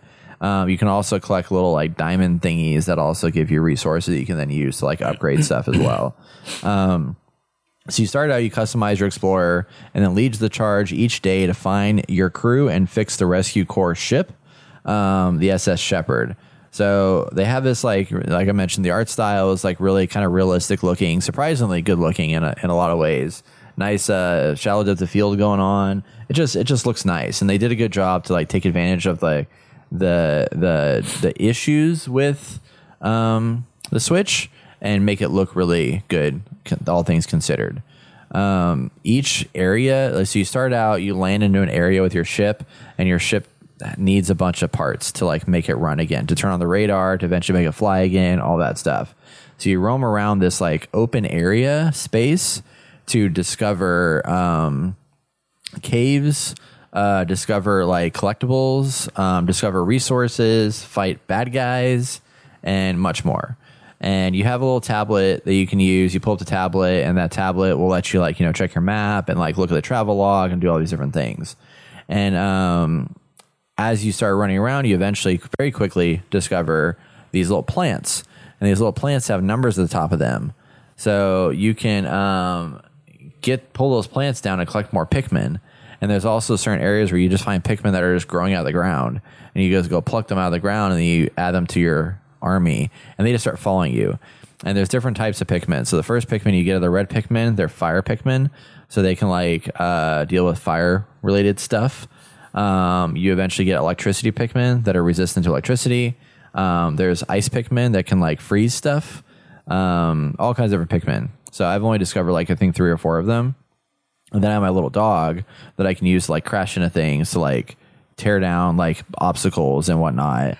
Um, and he can also like he can do certain things that the the other Pikmin can't. You can also eventually ride him, which is kind of cool. So you can use him as like a fast tra- not a fast travel character, but like a a rideable character, and all the Pikmin jump on top of him, and I think it's really cool. Um, you can have a lot of Pikmin over time. You can add more. Like right now, I have about thirty Pikmin that run around with me. And So then you always have those, or you lose them? uh, you always have them. You can lose them. You got to be careful because sometimes you can leave them behind. You can kill your Pikmin on accident. If You can like- kill them. Yeah, if you if you do too much, like if you walk in the water and you don't save them, like they could drown. So you got to make sure you like bring them back away from things. So There's you death in this game? There can be. I thought, it was a chi- I thought this was a child's game. it's a light death. You know, it's very easy to bring them back. You know, you just- Okay, you, okay. you have A this little- light death. Yeah. You have this little whistle uh, feature that basically rallies the Pikmin around you. So um, at the, the the game is set up to where it's a day and night cycle situation. So you go out for the day, and there's this like clock that tells you like how far you are to the evening. And as you're wandering around, like the clock will like slowly drop, and then once it gets down to nighttime, you got to get back home because at nighttime all the creatures get really bad and angry, and they want to kill you. So you can't be out at night. I haven't stayed out at night. I don't know if you're even allowed to, but you basically have to leave at the end of the day, and then that's when you go back to your ship to like upgrade things, customize stuff, and then go back to the next day and restart. Not a huge fan of that feature because there's times where like the day goes by so fast that I'm like, shit, I'm not done exploring. I want to keep exploring stuff, but it forces you to go back and have to like do ship stuff and then go through a series of loading screens. Kind of annoying, but it is what it is. Um, but as you get your pick- Pikmin, you can guide them to different adventures to find treasure, explore new paths, battle the enemies. They can also pick up and collect resources. So, like, whenever you hover over some kind of resource, it'll tell you how many Pikmin you need to like grab the thing. Um, so some of it's like three, P- th- three Pikmin. Sometimes it's ten. Sometimes it's fifteen. So you gotta throw those Pikmin there, and then they just like go back to your home base to like deposit the stuff, and then you have to then go retrieve them to like use them again out in the world. Um, there's uh, use the whistle to gather your Pikmin. Um, you can protect your Pikmin too. Um, there's there's also this one of the big mechanics of it is these cave systems. So you find these little like circles that have like a lid on like a blue lid on top of them, and you go into open up the lid and you drop down there with a bunch of Pikmin, and you explore like a series of caves. So sometimes it can be like a one level cave, sometimes it's a two level cave, other times it's th- even three levels. And each level you have your Pikmin with you, and you can um, you just you see a map you can tell like where you have to go and you just go through there and explore the whole cave until it's all done. So you're either going to be maybe collect a rescue or collect a um, an officer um, who will come back and like aid you in some capacity at your ship. Um, you might be just collecting your resources. A lot of it's resource gathering fighting bad guys and then collecting the officers. That's like my main mission right now Wait, so the first mission is an officer learning the basics, and then this one is so you actually get to create your own self. Yeah, so the first mission is actually you're playing the officer who gets eventually crash lands and gets lost. So that's just like the tutorial mission. His name's Captain Oliver, and he's the Olimar, and he's the one who like has done a bunch of research on these Pikmin and the planets and stuff like that. So as you play and uncover new things, you unlock logs from Captain Olimar. That's him talking about what this thing does or how it works or whatever. Gotcha, gotcha, um, gotcha. So he very quickly gets lost. So then you are the final bastion to come because a rescue mission comes out of like six officers to save Captain Olimar, and then they crash land and get scattered everywhere.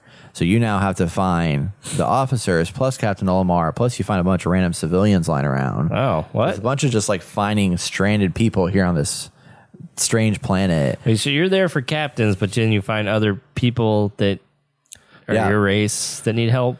Yeah, They and- talk about how they even got there. Uh, no, why are you not here? really. Yeah, No one, no, yeah. but they have benefits. So like some of them, like I picked up one that's a uh, uh, like an antiques collector. So he can um, when you find stuff, he can like uh, price it basically better. Maybe get you more money or something like that. I don't know exactly what he does, but he has like some kind of like antiques collection like system thing that he does. Um, and then you got Oatchi, your dog, who runs around and joins you for the adventure. Little cute, lovable creature, very cool. Um, the uh, like I said, the the ending of the day kind of bothers me a little bit each time, but overall, like I've actually I started this game and I was like, I don't know if I want to play through this game. I'm kind of getting bored. But after I opened up and unlocked a few more things and got a few more features, I was like, there's actually some interesting mechanics to this and it's kind of fun to explore and adventure and it's easy enough to where it's like it's an open world open area space that you can like explore and find new things but there's enough of like a checklist kind of system where like it is a carrot on a stick that drag like drives me to like point to point to point. Yeah. and Yeah, like the yeah. sense of completion of like oh i've now because it tells you how much you've explored of an area. So right now i'm like 75% done with like the first area. And i'm like okay this is kind of badass. Like i put like six seven hours into it already. Um and it's that's you know i've explored that a lot of that first area. But like completing and progressing consistently throughout is kind of fun and just playing with little creatures like the pikmin run out there and fight for you and they do all the things for you and you just like command them and tell them what to do and then Yeah. they go and do it um, Yeah. It's, it's Interesting. fun. Yeah, Yeah. it's like the other game. yeah i'm curious how much it differs from Tiny tinykin because like uh, i Do you stack? Can you stack these Pikmin? not that i know of okay not yet At Tinykin, you can stack them. really So then you can climb up them and jump from them. Right now I have them jump like the electric Pokemon or Pokemon, the electric Pikmin. Um, they can I can throw them farther, so I can have them like reach higher points and like throw them up to like grab onto stuff. Um, so there's been like some puzzly areas. There was like one cave I went to where there was like these moving platforms, and then there was like a button in the middle that would like change the direction of all the moving platforms. So the Pikmin can't run up them, and I can't run up them either. If they're going the hmm. opposite direction, it's just too much force. But Oatchi has a dash feature where I can have him dash forward, and he can hmm. run up them against the grain of the the moving platform. So there's like little puzzles like that where you have to like not stack Pikmin together, but you know use certain types to get through certain things. Like there was one part where like there was water to go through, and I mentioned how like the Pikmin um, drown or can drown if you're not careful. So what I found is that I can use the ice Pikmin to freeze the water Oh, there you go. temporarily. You throw them on there, or they like have an effect. Like, yeah, so I throw them in the water and they like stay floating and they create a line. and then Oh, after that's they nice. create the line, then they just like freeze the area around them and it Yeah. creates a platform I can walk across. Yeah. For like, you know, 20 seconds. I gotcha. And then, or actually, no, they stay frozen until I pull them out. And once I pull them out, then it stays frozen for like 10 seconds and then, uh, you know, that's back normal. But I it's think been, it's been good. Tinykin's better. You're doing more more often. Really. Like you go into an area and you have to start collecting the tinykin. And that's how and the more you collect, the more you find, the more you can unlock the the level. And then once you leave that level, you leave those behind and you get more later. So every time you go to a new level, you have to gather them up. Oh, okay. Yeah. Yeah. You might this, start with a few, but I don't I don't remember now. It's been a minute. See, in this one, uh, you just you you build an arsenal of Pikmin, Yeah. that go with you, which I I do like. In that, like, you have this little like tomato bubble thingy, um, and in that tomato bubble, that's what houses your Pikmin, your excess Pikmin. So you can collect as many Pikmin as you want and throw them into this little bubble, um, this little plant thing, and then you just take out what you need for the adventure you're about to go on, um, and then that flies with you wherever you travel to. So you can like travel with uh, that thing, and you also have another little like uh, spacecraft that carries you, and the spacecraft also will carry um, collect resources that you find in the world too, um, and zip them up and stuff. But it's been a fun game. I mean, I've honestly been very impressed with it. I Boy. Yeah, there's a Game Boy in there you can discover. You can pick it up and take it back to your ship. There's a lot of really neat like 3D objects throughout um, that I thought were kind of cool. but it's it's a cute game. You know, it's definitely like I don't think Game of the year. Yeah, not game of the year, but No. I don't think it's for everybody. But it's I think it's a nice break between crazy intense epics like Baldur's Gate and Starfield. Yeah. You know, Fair so enough, it's like this enough. is something that's like a little bit more mindless. There's a little bit of puzzling, you know, but it's it's a lot more linear and directional.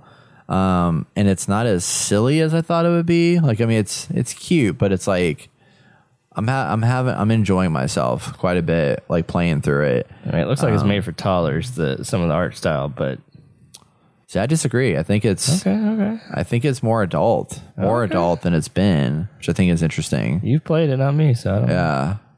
I mean, I could see it being a little bit like uh like the character faces look super like simple. Oh yeah, no, they're they're very cartoony, like little simple cartoon characters. But it's cute, you know. It's, Yeah, it's yeah, a, fair enough, fair enough. it's a fair cutesy game. enough. Yeah. I think it's definitely like you know targeting like I mean I think females would eat this game up for sure. So anybody our female audience, I think you love this game. Um, I mean you're not going to have any like crazy wild like death and explosions and stuff like that. I mean it's it's it's still a rated E for everyone kind of thing. But that's what I kind of like about it too. It's like very approachable for a lot of people. Yeah. There's also I think a co-op component to this. So if you want to play with a friend, um, you can run around with a friend and like do like you basically just have two spacemen running around. Um, kind of like a it takes two style, but you know with Pikmin characters. Very cool. Very Um, cool. Yeah, it's got a good good little loop to it, and um, I beat Advance Wars one plus two, so I was like, well, I need something else for the toilet, so this Yeah. is my toilet game, All right. um, and uh, it works for that. Does it help everything come out pretty Yeah, smoothly? totally does, yeah. Awesome. Yeah. That's what I like to hear. 'Cause It's something you can like jump job, into Pikmin. and not play very long. Right, Um, right. And you can like pause wherever you are and just like come back to it. And it's like not like you forget everything because uh, You just find a reason to use a Switch, huh? yeah. Basically, I mean, I bought it. Might as well. Know, Fair gotta, enough, fair gotta enough. give it some give it some love here and there. But uh, I will say it is a full price sixty dollar game. Dang, 60 bucks? Yeah, How many hours is in this? I don't know actually. Let's find out how long it beat. I'll look it Um, up. I think it's pretty long, honestly, because it is How long to beat Pikmin 4? It says and a half. 38 completionist. I will not be that person. That's a long time. That's a long time. 16, I think that's long. it is should be like eight hours, but then longer than I expected to be honest. I guess 16 is good if you're going to pay 60 bucks. but that's about how long Mario plus Rabbids was. And this game, I, I would say, like art style, gameplay wise. I mean, it's obviously not a turn based game, but Right. it remind it's the same kind of feeling I got from Mario plus Rabbids hmm. as this game. Like Hmm. That idea of just like ex- venturing around this world that I know where the, the boundaries are. Yeah. and I know kind of like you know I'm just checking off boxes for different things to like Yeah, achieve yeah, yeah. stuff. Um, it's like I say, it's a carrot on a stick, and I like the carrot on a stick. Nice. It's been it's been pretty cool. So, Cool. um, yeah, definitely to recommend. All right. Game of the year. Definitely. Nope, not game of the year. Than Nope. Starfield. All right. Brett Brett did not say that. Okay, do not hold me to that. Game of the year is still going to be potentially Baldur's Gate three for me. But like Pikmin four, check it out. It's on the Switch exclusively. Like has potential. Yeah. Many rumors have been coming out about a inevitable Switch 2 follow up to none other than the Nintendo Switch. OLED. Whenever we got yeah, whenever we got the uh, the new Switch, we were like, oh, it's gonna be all this new new stuff, and it turns out it was just an OLED screen, uh, which is still great, very good upgrade. We call it a Switch 1.2. Sure, one Like point one- two. I don't even think it was 1.5. Yeah, Or maybe yeah. it was. I don't know. But they did fix the uh, the back, the kickstand, which is like my favorite feature, and the fact that the kickstand actually isn't like a flimsy piece of crap anymore. Yeah. I mean it's still you know flimsy, but it's much it's made of metal. sturdy. Yeah, I mean, I love it. much more sturdy, um, bigger screen, all that good stuff, Ni- nicer screen, all that. Um, but there's been rumors that there's always going to be a Switch 2 in the works. I mean, it's to be expected. We're now six years in the life cycle of the Switch 1. Um, so it's showed it started showing its age two years in the life cycle of Switch 1 uh, with the quality of graphics. Yes. But Breath of Wild does look pretty good. Or sorry, not, yeah, uh, Tears of the Kingdom. Still looks pretty good. I mean, surprisingly Yeah, like it works. Yeah, I mean it's just the style sells it for sure. You know, it's Yeah, like yeah, you know, it's right. kind of like playing um uh Borderlands. Mm-hmm. You know, like Borderlands can get away with a little bit of like lesser quality like textures because of how stylistic it is. And like Tears of the Kingdom's very similar to that in that it can, you know, kind of get away with some uh some some changes there, you know. But it does look very good. I mean, Well, for something that came out in 2017, like I feel, I know we've had problems with like the Switch with the graphics and stuff in the 720 screen, but like it's held up. I'm surprised how long it's held up. I didn't think they're actually going to make one like a, a second Switch. I feel like they're going to try to ride this train as long as freaking possible. Like yeah. it's 2017. Like I feel like it could go longer than now if potentially one might be coming out. Yeah. That's my opinion, but let's Yeah. get into it. Yeah, no, because I, I mean, I, I'm surprised. I feel like they need a, they need a cat. They've always had, but I mean, I guess Nintendo always has never been. They've never been a graphics powerhouse. Never.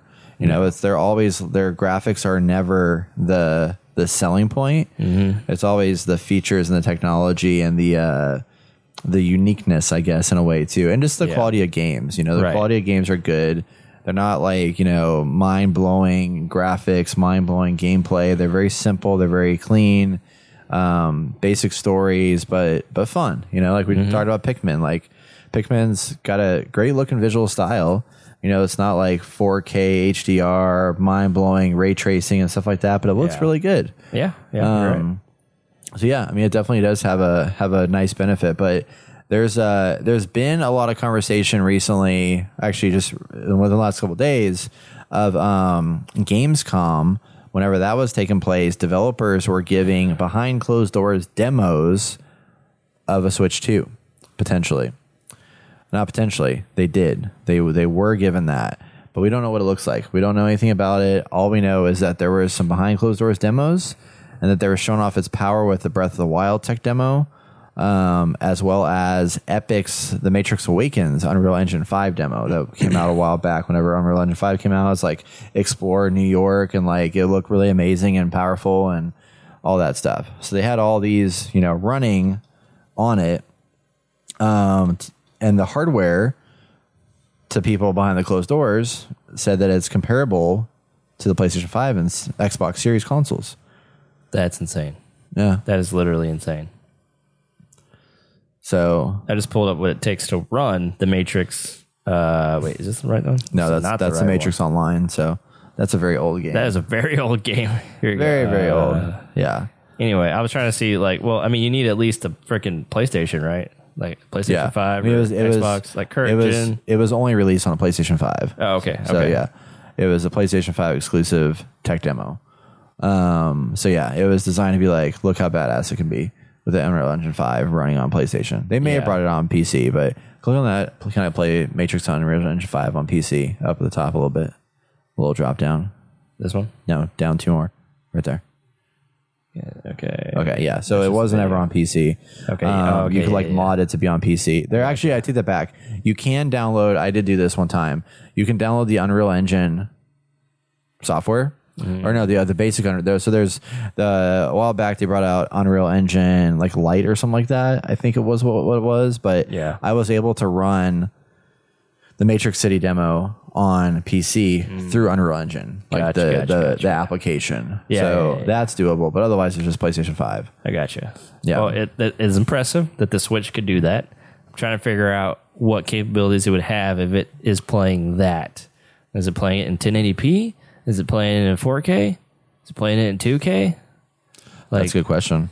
that's what I'm curious about. I, I feel like if they're going to come out with a Switch 2, they wouldn't necessarily go to 2K.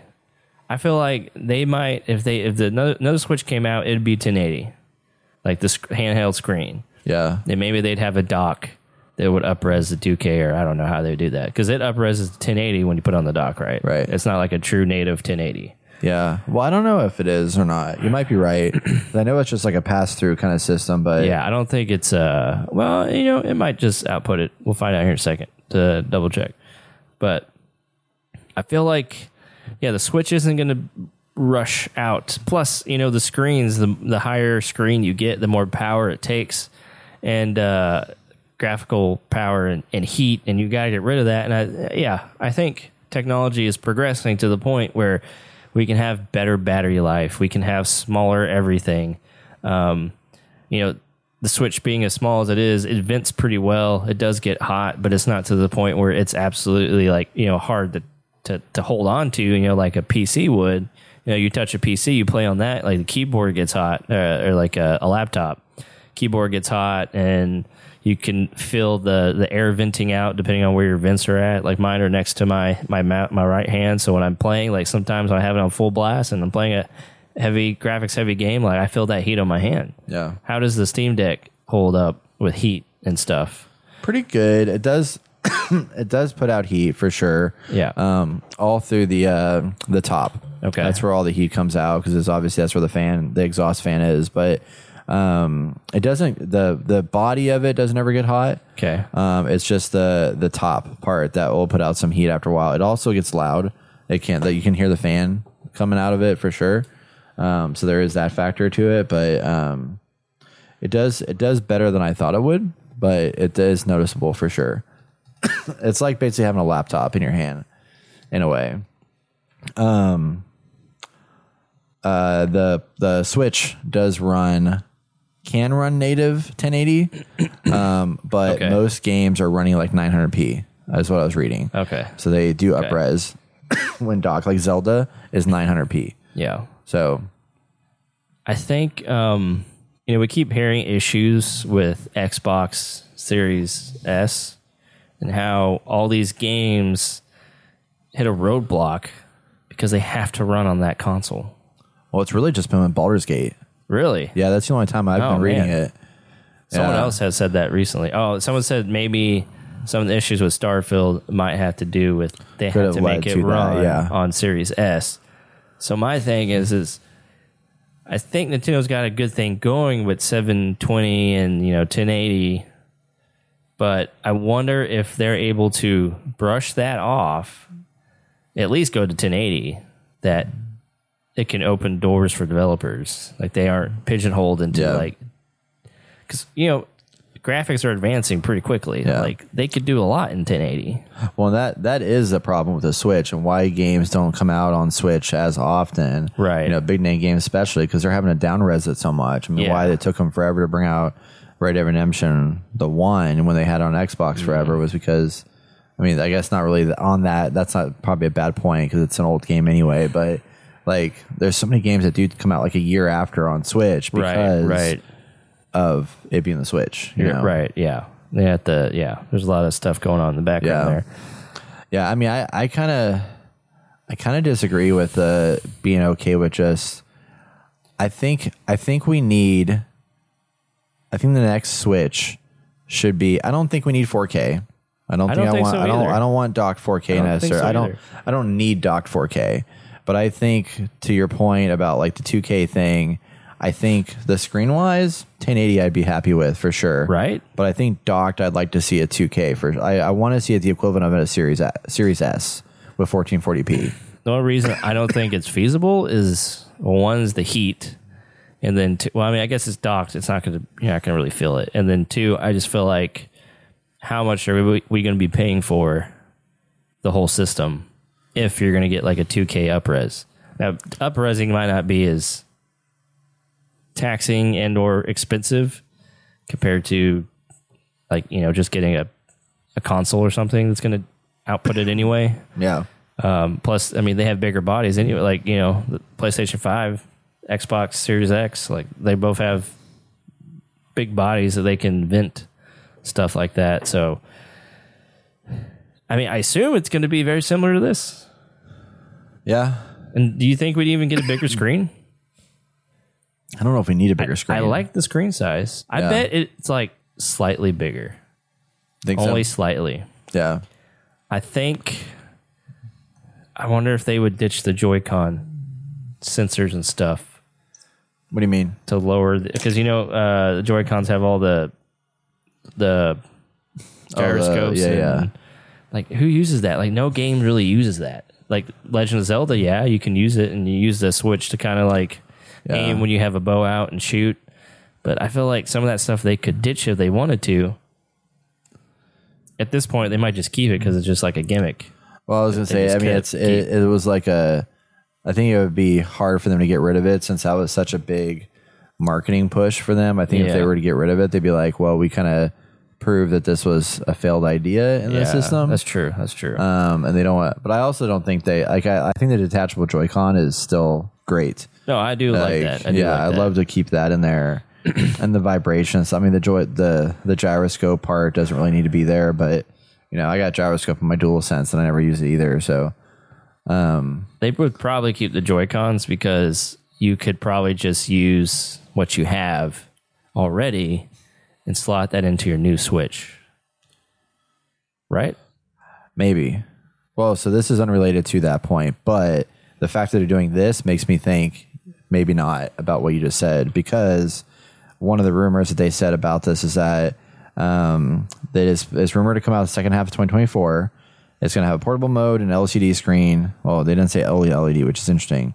And I've also read that there's going to be a new cartridge slot and a new cartridge, but it is going to be backwards compatible. So like you can, Oh. but that doesn't mean if you have physical, I doubt that means that you can run that. So I'm like, I just don't get why Nintendo keeps doing this where they like decide to change the cartridge each time, you know? And it's like they have a disc and they got a small disc and they got a big disc and they got a cartridge this size. And it's just like, just just find some consistency here. Yeah, So yeah. I mean, most of the games I bought on the Switch are digital, so like I don't really care that much. But those that buy physical all the time, which I know you buy a lot of physical, like if you have any physical, like if you're a Zelda game, you want to pull it out, like you got to play on your old Switch. Yeah, yeah. If you have the cartridge for it. They'll come out with some peripheral that plugs into your dock that you can play, and or plug it into this, and it, it there's some kind of like weird mechanism to make it work. Yeah, Just like having a Rumble pack back in the day for N64. right, right. Um, but it, it is. It's exciting to hear that there's potential that the graphic quality will be to the level of, like, it could be comparable to PlayStation Five and Xbox Series. I find that interesting. That it, I don't like. I don't see how it can be running a 4K system, but maybe they somehow pulled it off. You know, like who knows? If we're lucky, we get 2K. Yeah, I'm happy with 1080p. Like, I bet. I mean, okay. So what features? you mean handheld, though, right? yeah, handheld. Yeah. Yeah, yeah, yeah. Yeah, no. I well, mean, no, I mean, I wouldn't mind docked. 1080p either. Like, just I think you do a lot more with 1080p Yeah, than you would know. with just 720. I mean, I would like to have 2K. I just don't know if you can vent that. Like the heat, the heat that it's going to produce, and the. I mean, yeah, we've come a long way. Batteries are a lot smaller. I'm sure they could find a way to make it happen. I mean, heck, I guess if I'm looking at my phone, I mean, it has a freaking pretty decent battery, right? Am I right? And they can play games at 4K. Oh wait, no, it's even more. This is like Retina, right? It is iPhone right now, but I actually looked it up, and it's like not as bad good as I thought it was. Really? Um. Yeah, it's uh 2532 by 1170. So it's but it's 600 460 pixels per inch. So the pixel density is a lot higher than a standard screen. Okay. So therefore, I mean, I think it might actually be then. It's with 60 hertz resolution for this is iPhone 14, but Oh, okay. Well, close enough. Um, so it, it is higher. But so the Steam Deck, when docked, can reach 4K resolution. So this can do 4K. Okay. That's my argument, my thing. All right. Fair I enough. know that, but if you plug this guy into a dock, you can get it up to 4K. Right. But it it is runs natively around 720. It's it like is 800. bigger though. It is bigger. It is bigger. Yeah, that's the hard part. I would assume there's more in here for it being bigger. yeah, It's thicker. A There's lot, of it's the cooling fan- too. Yeah, know? the cool. Yeah, that's basically what it is. Honestly, they're about the same weight. Like, No, that's heavier. is it? Oh yeah, They feel very similar. yeah. Now they're. Wait, let me see. Anyway, that's not just kind of like a minor thing. Yeah, it is actually closer than I thought. You're actually right. Yeah. yeah, I think because there's more metal in the Yeah. Switch right now. yeah. It has like yeah, a metal lot of plastic. plate. Yeah. yeah, This is still heavier, but it's it's this is definitely heavier than I thought it was. yeah. yeah. Interesting. Um, for those audio listeners, we uh, have the Steam Deck and the Switch OLED, OLED in front of us to compare and contrast. Yeah. Um, but so like, like what do we want this Super Switch to do? Like if they call it the Super Switch or whatever they call it, like we mentioned, you know, resolution or whatever. But like as far as the form factor goes and its capabilities, like what would make it push it to the next level from a Nintendo fan? I think it should uh, obviously increased uh, memory or sorry, increased capacity to hold games, better battery life. Um, man, it better have a really good LCD screen. If it's not going to be OLED. You don't like OLED? No, I like OLED, Oh, okay. but it says here that's rumored to have an LCD Oh, yeah, screen. yeah. So that's like it's not even OLED. Like Yeah. it better have a badass LCD screen on there. Hopefully that's just like a misprint or something. I, I feel like it needs to have OLED going for it. Okay, well, fair enough. If they want to keep the price down, yeah, you probably start with the LCD screen, get everybody in again, and then go forward with, um, go forward with like getting a new screen later on. I guess. Um, yeah, I think those are the. be- I mean, you have Bluetooth capabilities. Already connects to Wi-Fi. I mean, uh, yeah, Wi-Fi, internet. I don't. Um, I guess that's it, man. Those are the big ones. yeah. I mean, I don't know. Do we need a bigger screen size? You tell No, me. I don't think so. I, I don't know if they can get a bigger screen size. of the- I mean, they could. They could cut them out all the way and make the full front like a legitimate screen. Like it's Yeah. just full screen. yeah, I just don't want a bigger form factor is my main thing. I agree. Yeah, I think li- it's pretty I like good. the form factor that because I mean, like the Steam Deck is way is too too big of a device. It's it's fine, but it's not true portable like I want it to be. Like the Switch is. The Switch is very easily like a one handed, like just throw it in your bag and you're fine. This guy, although it is still that way, it's still a little bit more bulky yeah, it is. um, it is. to transfer around. But right. Yeah, I'd like to see if they can find a way to redesign the Joy Cons Agreed. because like I don't know what you do because like they're Like they're this? huh. Do it just like they have for the Steam Deck. For the, No, no, no. the joysticks. No, I mean like Oh, the functionality of this as a singular controller. Oh. like I don't like how oh, this I see, feels I like see. that. And then when it's done, because of how they had to design it, when it's like un unconnected, Yeah, it yeah. feels awkward here too because everything's kind of tight, you know, on it. So like it'd be re- you have to redesign both ways, but the I mean this is fine because like it's it's always connected, you know what I mean? But I gotcha. I gotcha. like the fact that those like are disc you can pull them off and stuff like that like i want it to be a better experience both connected and disconnected i don't know what the solution would be for that because i mean this makes logical sense the way they designed it Yeah, it it's does. symmetrical and like you know the positioning of the joystick is almost in the exact same spot on one axis versus the other Right, the buttons are pretty close except for on this the controller that's got the little screen, screen capture side like everything's a little bit more condensed together up i don't know it's just like in different position kind of yeah. but it's still well it's because it's the when you're holding it the middle button the buttons you use are like right in the middle of it versus like on the edges Right, right, right. but i don't know something different that I would honestly, I think it's fine. I agree with your concern, but when you get down to it and you're playing with friends and you've been drinking, it's just like whatever. Like it works. It Yeah, I works. mean the controls are simple enough that's not Yeah. a huge deal usually but right, right. Yeah. Um the the only thing I would like to see different is I mean I think really the screen resolution is a big one. I just want more games to be able to come on it sooner mm-hmm. because it it definitely and I also I don't know how they can do this, but like you know how like we used to say like this was like the indie the indie device, you know? I feel like I haven't had that as much lately. There's certain indies that come out like Viewfinder, like didn't come out on the Switch at launch, and like there's certain games that just don't release I think on the it's Switch like they used to. I think it's because well, so you know, Switch came out. There weren't a lot of games, Right. so indies came in to fill that space. So they were able to take off like they haven't before because you know it was like a year or two before like some kind of big ish title would come out for Nintendo. So that like the heyday of like this is the indie game platform has like hmm. come and gone.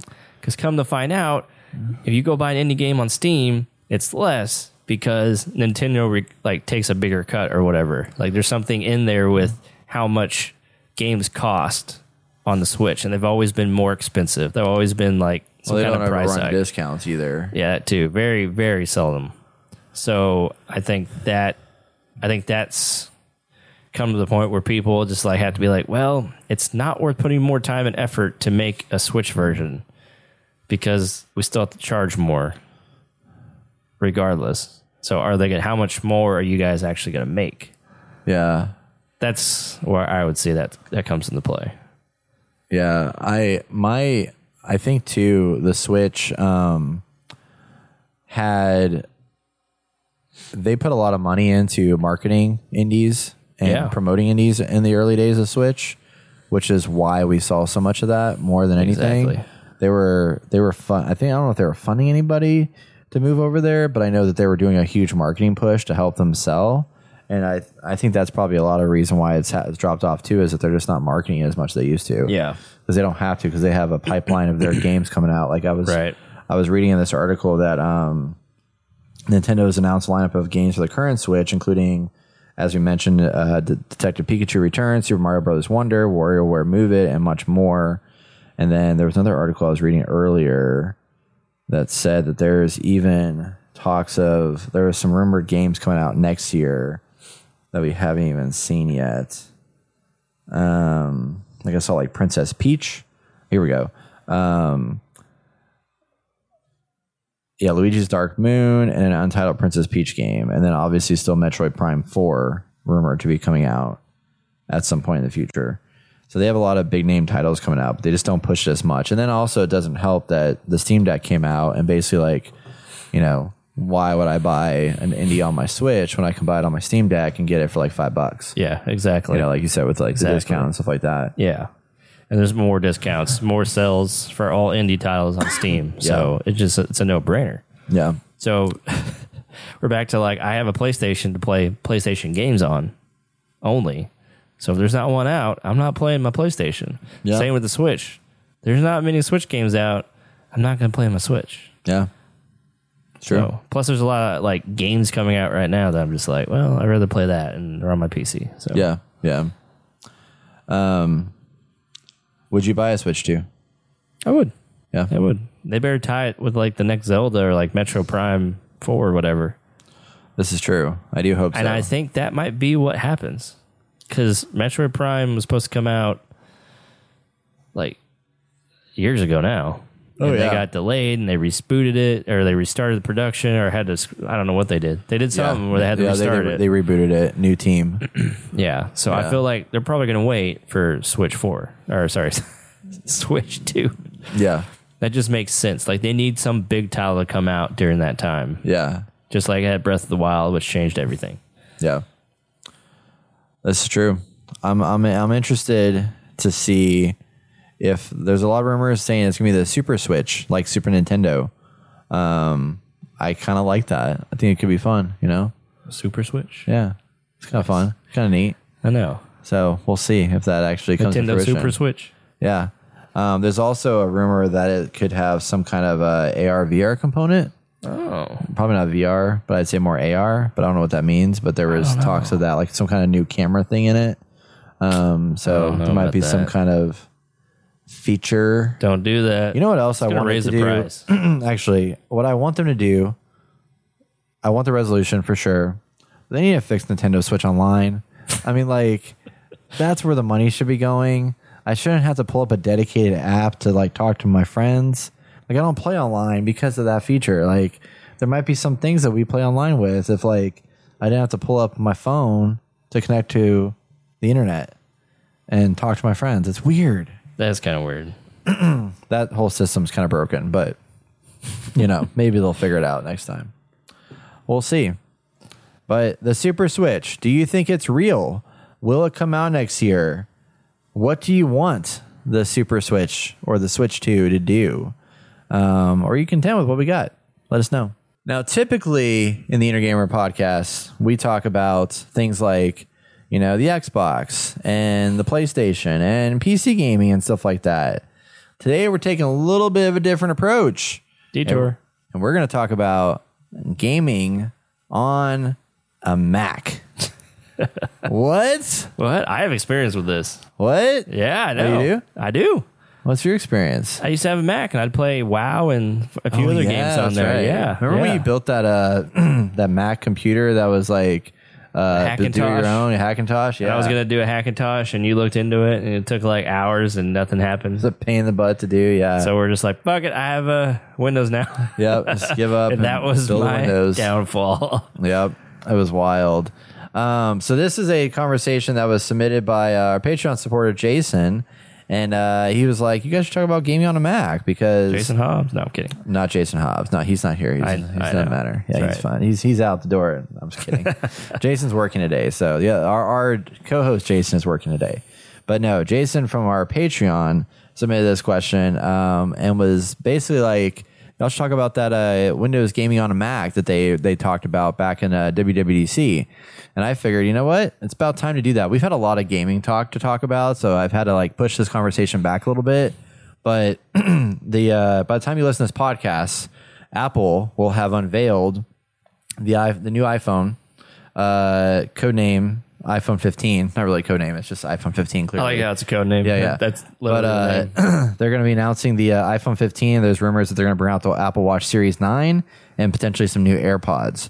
So they'll have some new. Obviously, a piece of the iPhone is always going to talk about video games, but we're also going to talk here a little bit about just gaming in general on a Mac because there was a point in time where there was some kind of hope and dreams that like Mac could open up and support it because they've built a lot of pieces that could enable gaming to exist. Like yeah.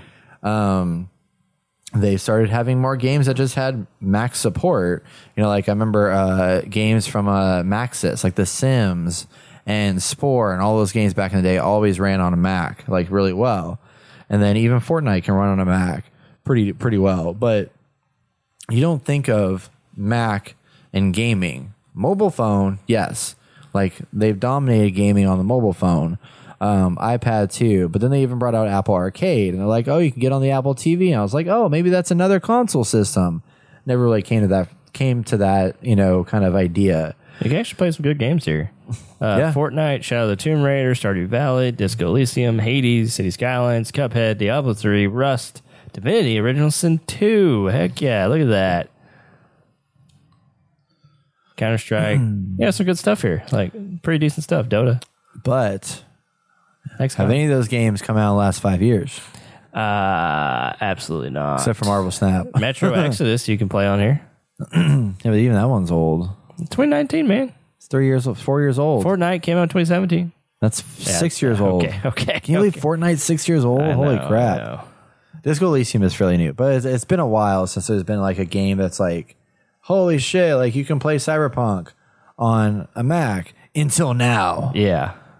because there's this new technology that Apple is has announced called a game porting toolkit.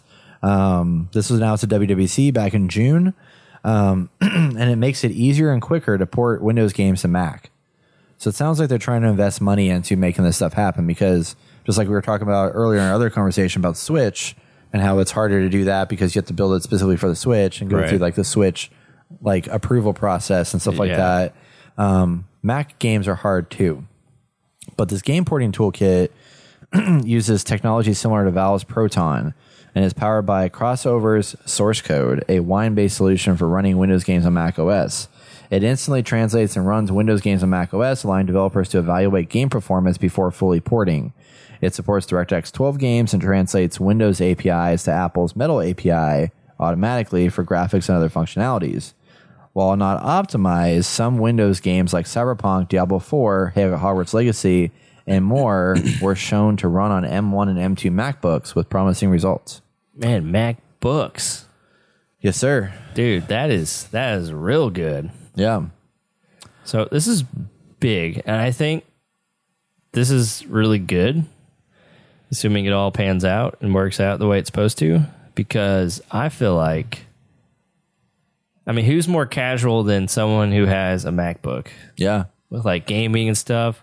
Like, I feel like you have all this processing power, um, that's not being utilized or could be utilized outside of you know whatever you're doing. You know, because some people use this to create music or you know uh, supplement apps and stuff to help with music creation and editing and working on uh, you know um, like Adobe uh, After Effects stuff like that. Like, why not be able to just like pop open your Mac or turn on your Mac and be like, "Hey, I'm done for the day. I'm gonna play some games now." Like, I feel like that's great. It is nice on having to like switch to a different device. I mean, a lot of people that probably own MacBooks probably have a console system or something like that. I would assume so. Yes. But I mean, the fact that you could potentially enable your already existing MacBook devices that you have, whether it be a Mac Pro, a MacBook Pro, or you know whatever it might be, and add the ability to actually turn it into a PC.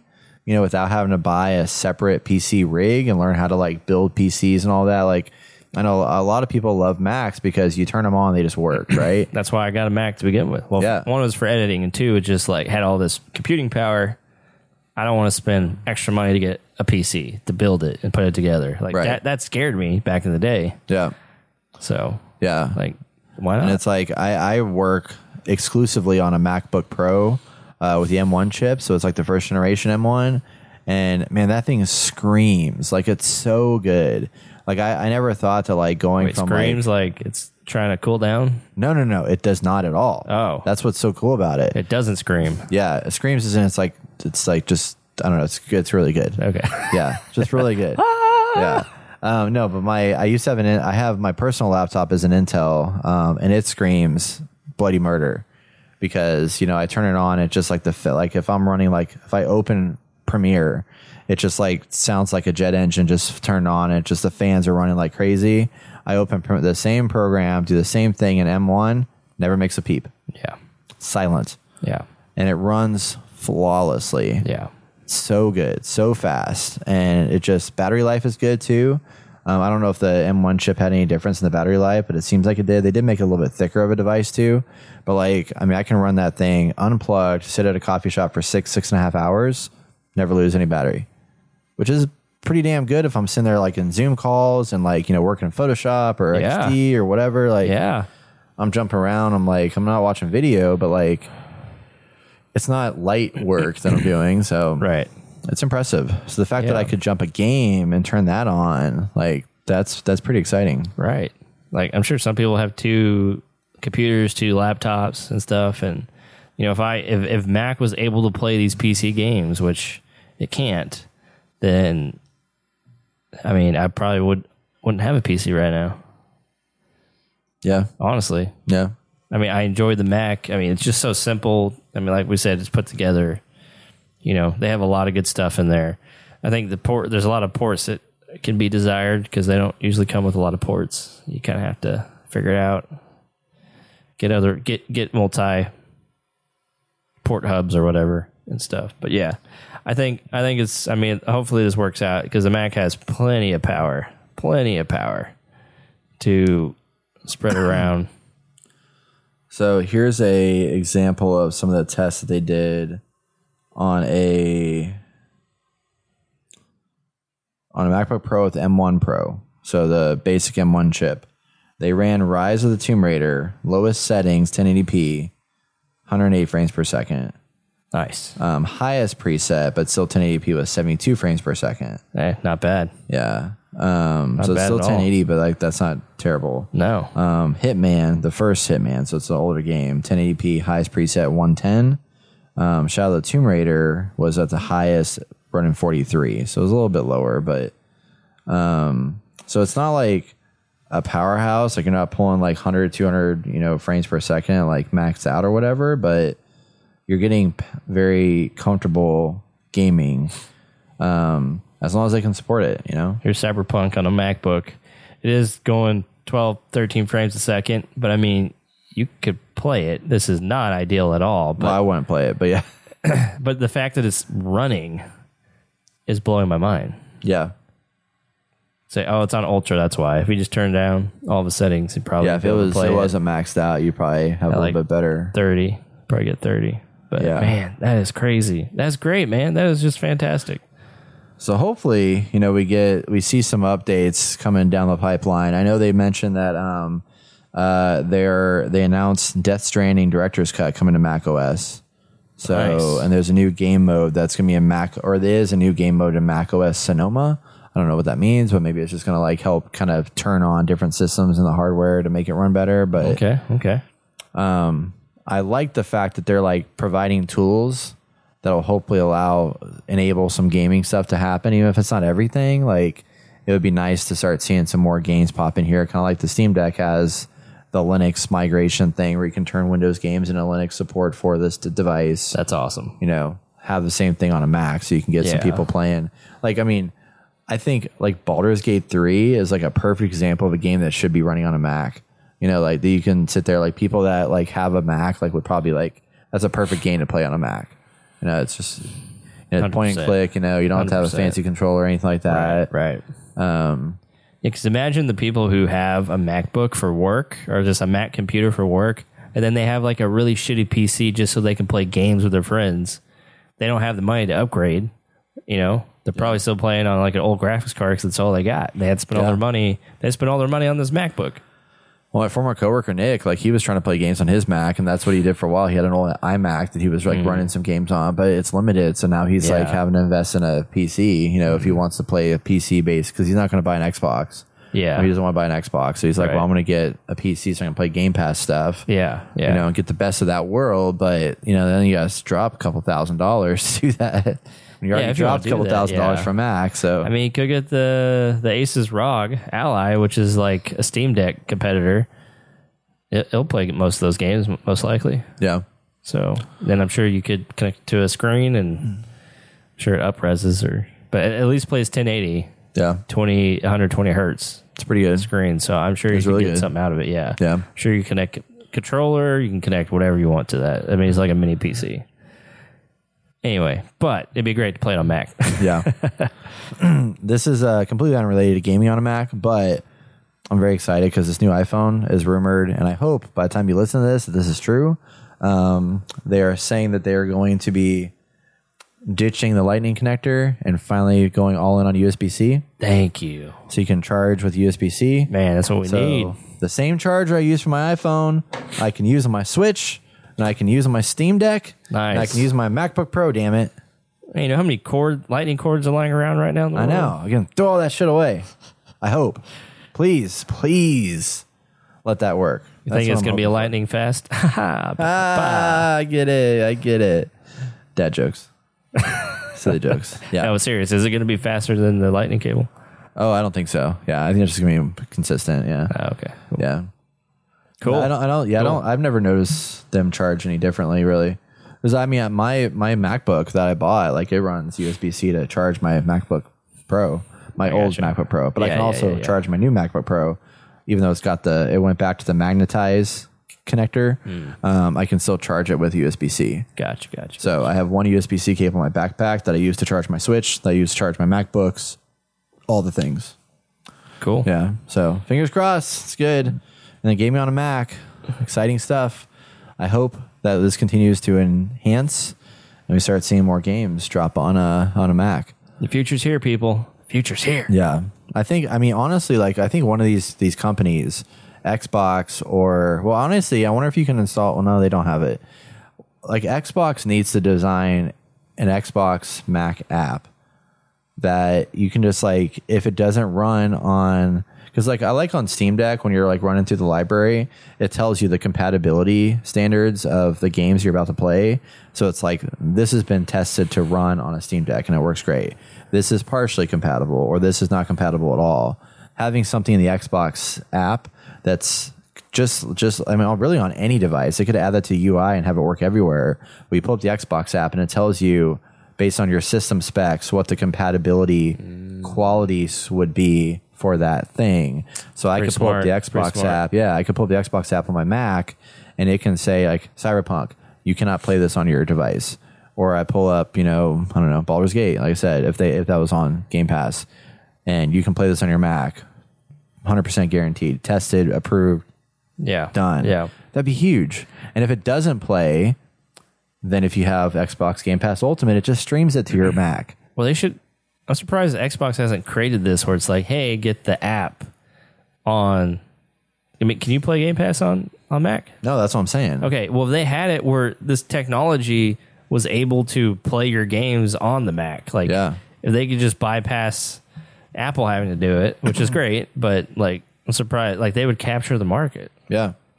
Somebody needs to do it. I mean, bring an app. I mean, Jeez. Steam is on Mac, but yeah, it, it's uh, very but it- limited. and it does actually have the same system. It doesn't tell you the compatibility level, but it does let you filter by Mac, so you can see what's there, which is great. You know, Yeah, so yeah. they've they've done the due diligence there. But I mean, That's Xbox is Xbox would kill it if they were just like, okay, if it doesn't work, then just load this game cloud gaming, Yeah, and then you just stream it. yeah, Like that'd be awesome. yeah. Come on, Xbox, listen to us. Phil Spencer. I know you're Announcing tomorrow after this podcast release. Yeah. you heard it here That first. would exactly be what's Yeah, happening. I know, yeah. right? Oh man. So yeah, let us know what you think about gaming on a Mac. Would you play games on a Mac?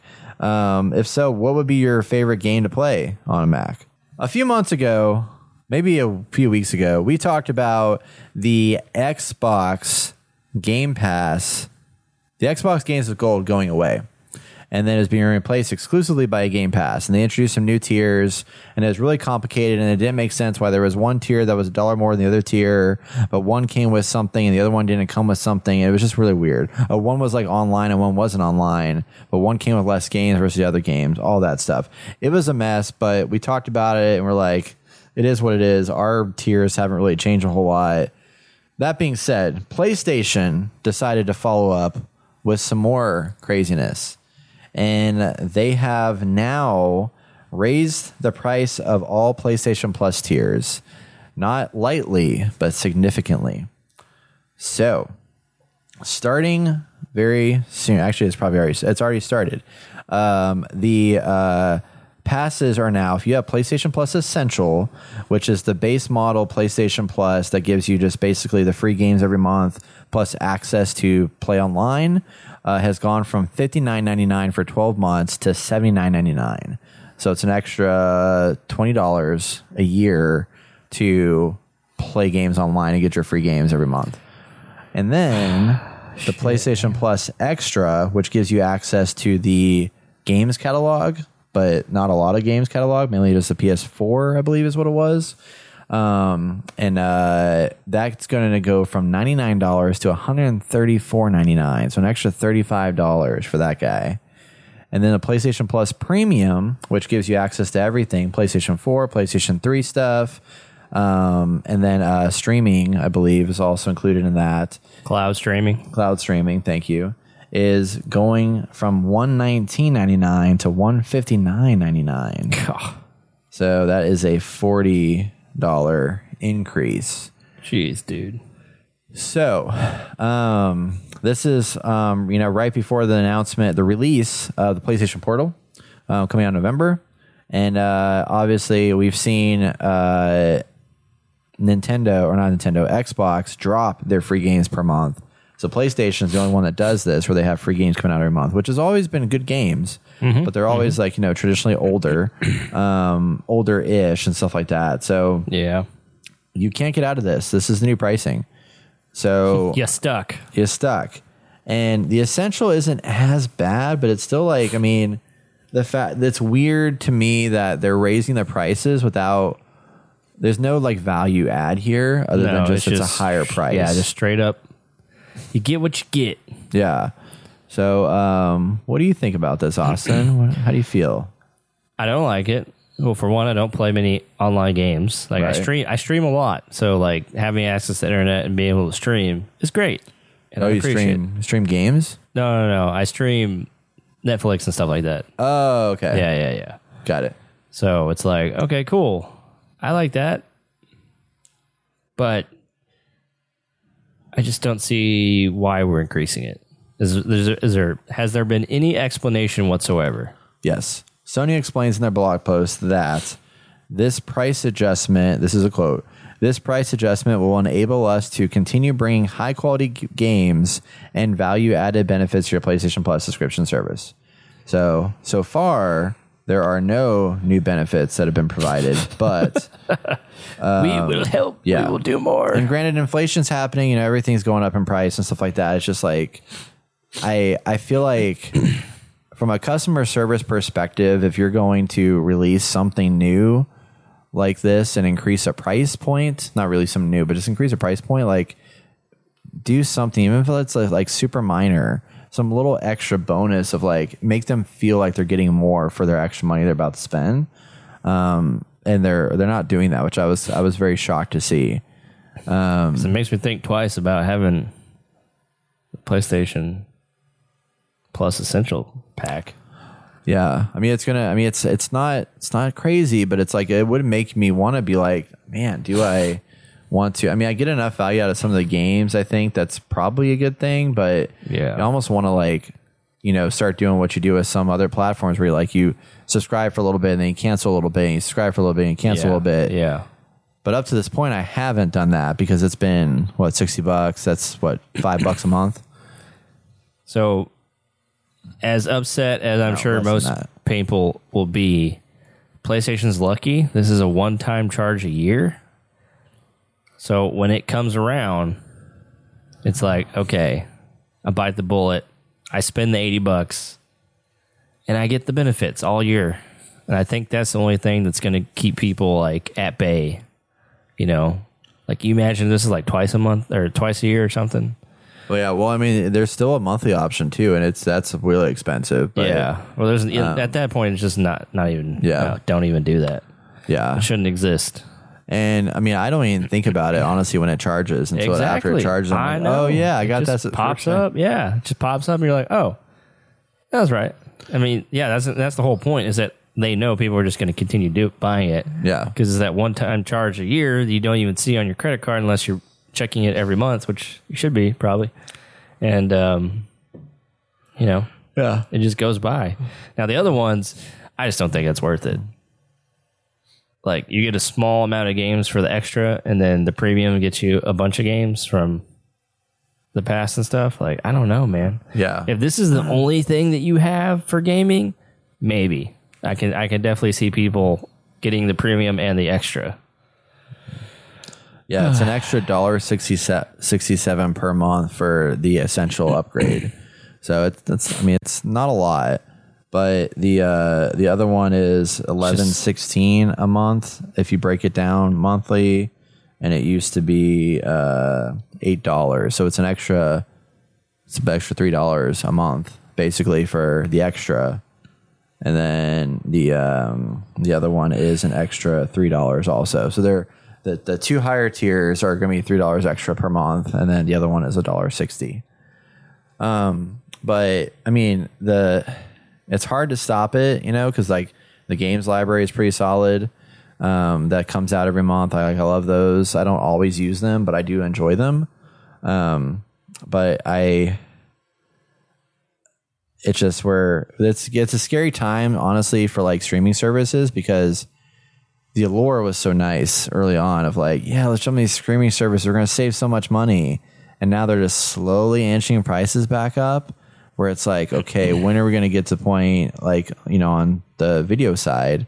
It's like we're basically at the point now where the amount of different streaming services you have to subscribe to and the cost increases they've made, you're paying the price of cable again you know Yeah. um, so you're not saving money at, at that point and then this is going to be a situation where the more they raise subscription fees and stuff like that it'll be like okay if you were to look at a year and how many games you traditionally would buy and then compare it to like the subscriptions that you then have to the games you typically buy like how much are you going to be saving doing streaming versus not in five years from now kind of thing Yeah. it's like right now it's still cheaper if you like, because I mean, having Game Pass, like you know, save me from buying Starfield for sixty bucks or seventy dollars, and save me from buying Redfall for sixty dollars. Exactly. So like, there's savings there, but if these little price hikes will add up eventually. Yeah, I was watching a video about all this stuff because it is culminating to something where it's like it's just not feasible. Like the service and the price, it's just not feasible over time. Like, um, I'm trying to remember what they they were talking about, but they they brought up Xbox and how yeah, you're only getting ten dollars, but you can only allocate that income to certain games, certain titles. So other games and other titles just like don't get the attention and love they need. And then it's kind of hard to. Well, I don't know. That's a good point. Well, the Anyway. I mean, the larger the library gets, the harder it is to Yes. add value to what's there. Right. And it's like, what's going to happen at that point? And we have a lot of rotating games that like come in and come out. Like I already saw that. Um, what was the game I saw the other day that was coming off of Xbox? I don't know. There, there was a game that had been on Xbox Game Pass for like six months and it's already being pulled off the the store. So that is a reality too. It's like you know, I I sometimes think in my head, I'm like, oh yeah, you know, like like Darktide, you know, when people were like, I mean, we bought it on Steam, but now we're having to play on Game Pass because it's not cross compatible or whatever. Mm-hmm. But it's like you don't own that game, so like it does. I mean, what's to stop Xbox from like tomorrow taking it off the system and you didn't play it yet? That- I feel like all this came about because it's like, yes, it's easier. Well, this is actually Steam's fault because it's easier because they're the ones who first started this. You know, you could buy some digital things online and you can play them like almost immediately. You just got to download them. And now you know, it's easier to get these games out to people, which is great. And technically, they're supposed to be cheaper because you don't have to pay the freaking cost to get it up on a store shelf, which that was an argument before. It's like, oh, well, games are more expensive at the store because, you know, there's a stocking fee. Now There's they're just making more money off of it Now they're because just making they don't more have money the off stocking fee and they don't have all the transportation and stuff Exactly. like that. Yeah, they just call they just uh, this I mean, there is server storage and stuff like that. That is a cut that you get taken out of like Steam True. sales, but yeah, yeah, that's true. That's true. Um, yeah, because of it being digital, like I lost my train of thought. love it. I'm losing Great- it, man. I'm losing topic, it right man. now. Great This is this upset me so much. I've I've lost my train of thought.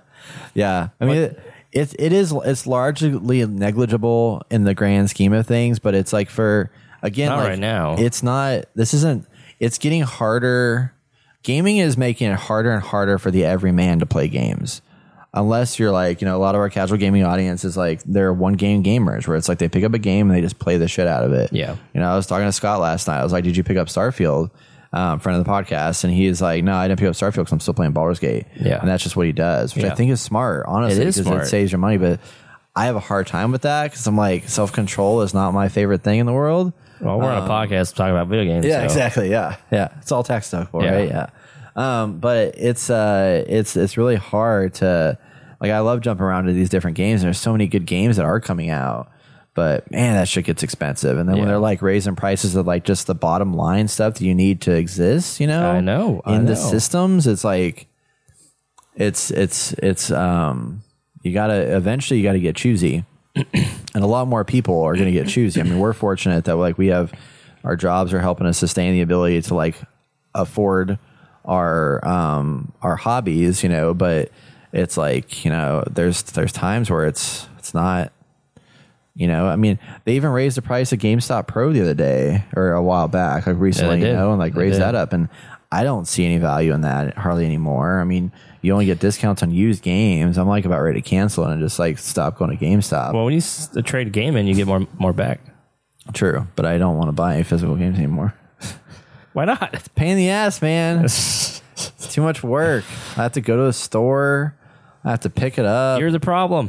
Man, the other day I tried to order one online and get it shipped to me, and like they were trying to charge me like freaking ten dollars for or no five dollars for shipping or something like that. And I I, I bought a sixty dollar game. I was about to buy a sixty dollar game, and they were still charging for shipping. They got a Yeah. freaking sneaky little piece of shit in there where they say you only get free shipping if you pay seventy five dollars or more. Oh my Those God. assholes! So they're making you buy two things in order to get the discount, the free Well, you might as well shipping. just pay, pay the shipping at that point. I know, but the shipping's freaking expensive. And it's still going to take five days to show up. And then I was like, well, let me pick up my store. We don't have it at your store. I'm like, what the heck is going on? Sorry. Anger moments. Calm down, Brett. I Zen. know. I know. Um, yeah, no, it's uh, it's frustrating. It's like I think we need a healthy balance of you know physical and digital. But I think that we're we're just rushing towards digital, and these things happen.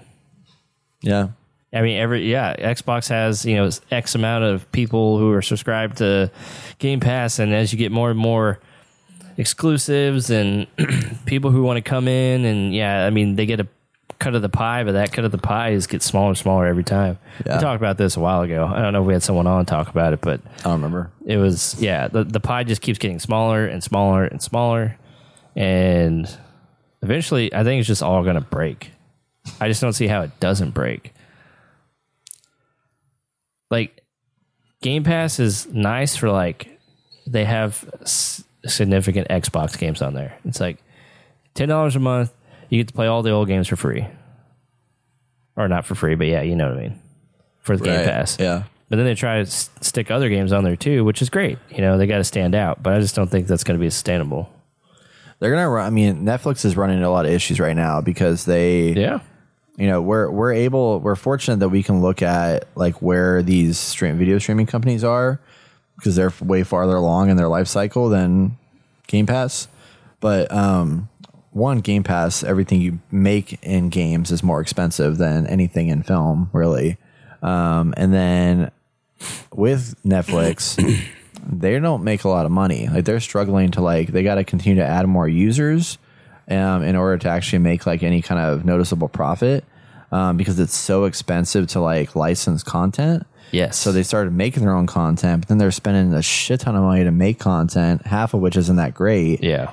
Um, that's in So at this that point, is- they're just like throwing shit out there at the door and Yeah. hoping something sticks with like a niche audience. How about this? Would this work for you?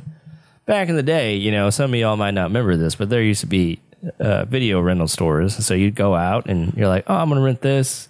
I'm going to rent that. You know, I got a few videos for the weekend. Maybe watch one Friday, Saturday, Sunday, and then return them on Monday or however long you get to keep them for. Um, what, what, how long could you keep them for? Five days. Five days? Usually, okay. yeah. So what if they did that? What if instead of doing like a subscription, you could buy credits or packs of credits that you can go in and be like, oh, what seems good here on Netflix? Oh, I want to rent X amount of X movies, like these three movies for 30 days. Just say 30 days. I don't know. Um, and it's just like, okay, the more credits you get, the cheaper it is type thing. And now that they have their whole, like, you know, what you call it? They have all their own content. I mean, you could just do that. And then people would have to come in there. If they want to watch a movie again, they still have to rent it again. Or maybe it's like if you already seen it, you can get like a discount because you've already seen it. Something like that. So there's no subscription, but people got to pay money every time they want to go in and view something. That might be more sustainable than freaking $5 a month or $8 or whatever. Yeah, that's actually an interesting idea. I'm trying to I'm trying to find like uh, where devil's advocate, you know, is trying to find apart. like a, yeah fall apart kind of thing. But I'm like, it does make a lot of sense because rather than maintaining a library of games that just are very very expensive, I mean, it's I guess you could have a subscription where it's like unlimited movies, but you have to pay like, you know, twenty four dollars a month or I don't know, Yeah. something ridiculous. I mean, it's one of those. It's it, the only only challenge I'd run into is like you look at like um, cable companies, for example, and the way that they're able to offer like very niche kind of content items, like to put out like you know I don't know um, golf the golf channel, right? Or like let's not say golf channel, let's say sci- the sci-fi channel. Okay. you know, in order for them to sustain the sci-fi channel, they have three other networks over here that they also own that have enough like commercialization fanfare that helps to offset the cost of these niche audience channel things. I think the Game Pass model is doing the same kind of thing where it's like they bring in enough high profile titles that like basically there's, you know, 20% of the games that fund the eight, all 80 the other 80% you know as opposed to like you know you put a viewfinder on here viewfinder is not going to pay the bills at all. Um, but it will bring different people in to hook them into the system and then they'll maybe go play halo they'll maybe go play this they'll play that or whatever and like everybody's going to jump into that one game like starfield for example and then that's going to help fund it Um, that's kind of like how their system is set up. But I do agree that it's like it's dangerous in that way because it is.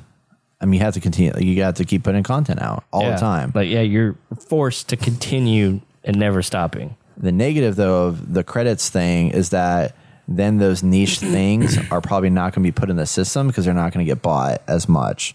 They're not going to make as much money. So they can't have as much potential of getting discovered because of the fact that Well, I mean, you'd have to then seek it out and put money towards buying it. you or probably have it. to. You but it's the same deal as with the Steam system. It's like you still got to buy a Steam game, you know. Yeah, that's true. I mean, you would just work out some kind of thing. It's like we don't think this is gonna make a lot of money, so we'll give you X amount of dollars to put this up on our thing. Well, I wonder if you'd even have to. Like, really, it's it's not something where you'd have like you know Xbox Game Pass. You got to be agree. You have to agree to the fact that you're not going to make revenue off this game.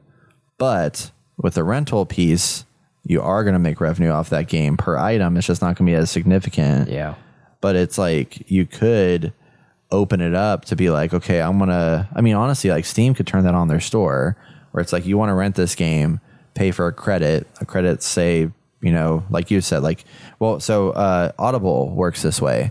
So audible.com. There you go. There So you you pay, I think, 20 bucks a month for Audible, $15 a month, something I like think that. it's 15 bucks And you get one credit. credit per month yeah. um because I've been subscribing to them for for a while now, and I get one credit per month. The credits always stay with me as long as I keep my subscription active, mm. and I bank credits. So like right now, Yeah. I have nine credits because I'm behind on like just getting books. So I can just go and get nine books right now that I've already prepaid for. But if I cancel, all those credits go away. You keep you keep you, you stay on top of that Yeah. because I had like six credits that I got from like back in the day before the pandemic, and I finally went in Audible. I was like, oh, I need to get some new books. Sorry, your credits are have expired. Yeah, they I was expire. Like, Yeah. What the fuck? They email They you did- and tell you that it expires after a while. on an yeah. email that I don't look at very often now. Yeah, and I was yeah, like, you- "Fuck!" So they gave me a good deal, and I had, um, I got like three credits up front, and then Yeah. But I have to like keep the subscription for X amount of months or something like that. don't I do like that idea because I mean it's like I mean it, it sounds like an older model. I think it is kind of an older model, Yeah, but it's yeah, I think it's a good model in a way because like also as an Audible member, not only do you get credits you can buy that's one per month, you can like just use it on a game, which they could do the same thing. It's like you pay fifteen bucks a month, you get a credit that you can use to like pay for a game, or you can then use it to get discounts on other games. I mean, Game Pass does have that where you There do you get discounts to buy games, Yeah, but yeah. if you get a credit that's enough like i like the i like the rental idea because you're not going to get a credit per month per se for like a $60 game but just giving them access to like okay you can rent this game with a credit that you pay five bucks a month for And the cat, I mean, uh, uh, Prime, Prime Video, and uh, YouTube do this. It's like three to five bucks to rent a movie for for. Well, you have thirty days to watch it, but once Yeah. you start it, you have tw- uh, forty eight hours to finish it. yeah type thing. And I was like, I think it works. yeah i think yeah i think collecting the credit would be cool because i like the idea of renting a game like going Right. back to that but in digital mindset where it's But you like probably rent it like 30, 30 days. Like you have thirty days to Yeah. play this game. Yeah. And you can re-rent it for another thirty days. Well, it prevent you Give too you from access. like signing up for a Game Pass for a game and then canceling and then signing back up. It's just like exactly. get somebody on a subscription, and then they can rent whatever game that they want to throughout Yeah. that time. But make Exactly. it cheaper than Game Pass. Yep. So you can still get access to credits, but you just rent them instead. You don't own them. You just you know you don't have infinite access. You just got five days access or Or thirty spend days. a hundred access. dollars a year, and you get unlimited access, like they do for the EA Play. Well, that's basically a Game Pass. I mean, Game Pass you can pay annual. No, actually, no, you can't. I don't think you Yeah, can you actually. can't. It's but just yeah, it's every month. I guess so you that you could, pay yeah. one hundred twenty. yeah. So I don't know. I think there's a way to have like the pass or like yeah, a subscription, but like raise the prices. That makes everyone happy. Well, doesn't make it, us happy, but yeah, and then bring in the the credit system. Yeah, the rental idea I think is interesting because I would definitely see myself like Viewfinder. Like I would use the credit on that and not spend twenty dollars on it. But then that kind of hurts them because then they made more money off of me if I bought it than if I didn't. But how many times like I feel like that's part of our issue with society is that we're like, oh, we have it all, so like I'm gonna watch this, and it's like, oh, it's whatever. I don't want it. I don't like it. Click oh, let me find something else, and you Yeah. spend like an hour looking for something that you think you might like, and this is like, okay, I know what I like. Does any of this hit my markers? And if it does, cool. I'm gonna rent it. I'm gonna check it out. I like the trailer. And then you're kind of forced to watch it, and you might not like at the beginning, but it could be something that ends up being like really something special. Yeah. That normally you're just like whatever, throw it aside. And I think we're spoiled that way. yeah. There's a whole dynamic to it. Yeah, that's interesting. Anyway, Yeah, good thoughts. Um, so we are not super excited about the price increase, but it is what it is. You know, they raised the price, didn't give us anything bonus on top of it, but you know, inflation's happening. It's an it's an unfortunate state of the world that we're in right now, but I don't know. Maybe they'll add a rental system. That'd be kind of cool. Add a credit system instead. Like, how long is Game Pass sustainable? How long is PlayStation Essentials, you know, for three free games a month sustainable? Like all that stuff. Maybe they'll they'll find a new method in the future and it'll make everybody happy. Probably not, but no, never make everyone yeah. happy, but no, but some good thoughts for sure. So let us know what you like the best in the comments. Would you want a rental system to come back? Blockbuster but digital, you know? That could be interesting. It is a new month in September, and that means we got free games. Here are the games you can pick up on the PlayStation Plus subscription that is now more expensive. You can get yay. you can get Saints Row, the game that me and Jason adored, even though it was terrible. Actually, no, Jason did not. He fell off of it, didn't he? yes, he said fuck that. Yeah, he played it with me, but we we he didn't he didn't we did we did finish it. You're the only one who I beat it. finished it. I beat it. I Jason rolled credits on that it. shit, man. Jason's like, why did you do that? dude, I even got the DLC. oh my god. I'm crazy like that. Uh, but I actually highly recommend getting this game. They fixed it a lot. Mm-hmm. Um, and they made all the things better, and it, it runs pretty good. And it's it's a fun, stupid.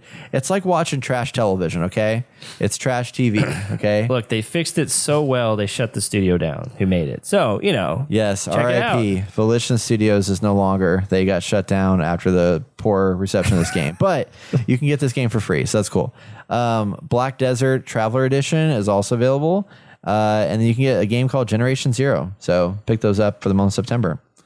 And looking forward to the next few weeks, we we thought that there was a break in video games, but there isn't because this is 2023 and they're bringing shit out left and right. So here's the free games you can pick up.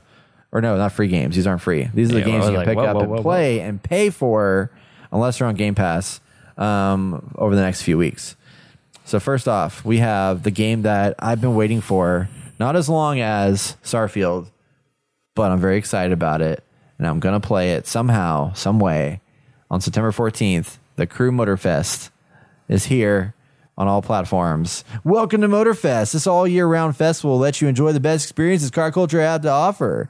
This game has settled down on beautiful Oahu in Hawaii. Pre fires. No, actually, Oahu is fine, but you know, fires happen over there. It's very scary. True, it's true. Uh, join high speed street races through the bustling city of Honolulu. Test your skills off road on the ashy slopes of Volcano or master the perfect curve on the tracks. Discover the playlist and dive into thematic campaigns that will immerse you in the most exciting car culture adventures, universes, including American Muscle, Japanese style street racing, and legendary machines of the past. Very excited. Gonna play this game. It's like Test Drive Unlimited, but not. So coming in on the 19th, we have Lies of the PP, uh, PS5, Xbox, and PC. You are a puppet created by G- uh, Geppetto, who taught who's caught in a web of lies with unimaginable monsters and untrustworthy figures standing between you and the events that have befallen the world of Lies of P. Yeah, that sounds weird. You are you are awakened by a mysterious voice that guides you through the plagued city of Krat, the once lively place that has been poisoned by madness and bloodlust. And our uh, souls like, in our souls like, you must adapt yourself at your weapon uh, and your weapons to face untold horrors, untangle the unfathomable secrets of the city elites, and choose whether to confront predicaments with the truth of weave lies to overcome them on the journey to find yourself. Are you gonna play this game? No. No. No. Souls like man. No. It's like Bloodborne. I'm good. Okay. No, thank you. Jason will, I'm sure. He loves Souls games. No, he doesn't. uh, also on the 19th, we have another game, a street street uh, or fighting kind of sense. It's a Mortal Kombat 1 on PS5, Xbox Series X, Switch, and PC. Coming to Switch? yeah, dude. What the heck? Switch can handle it. Can you believe that? Okay. okay.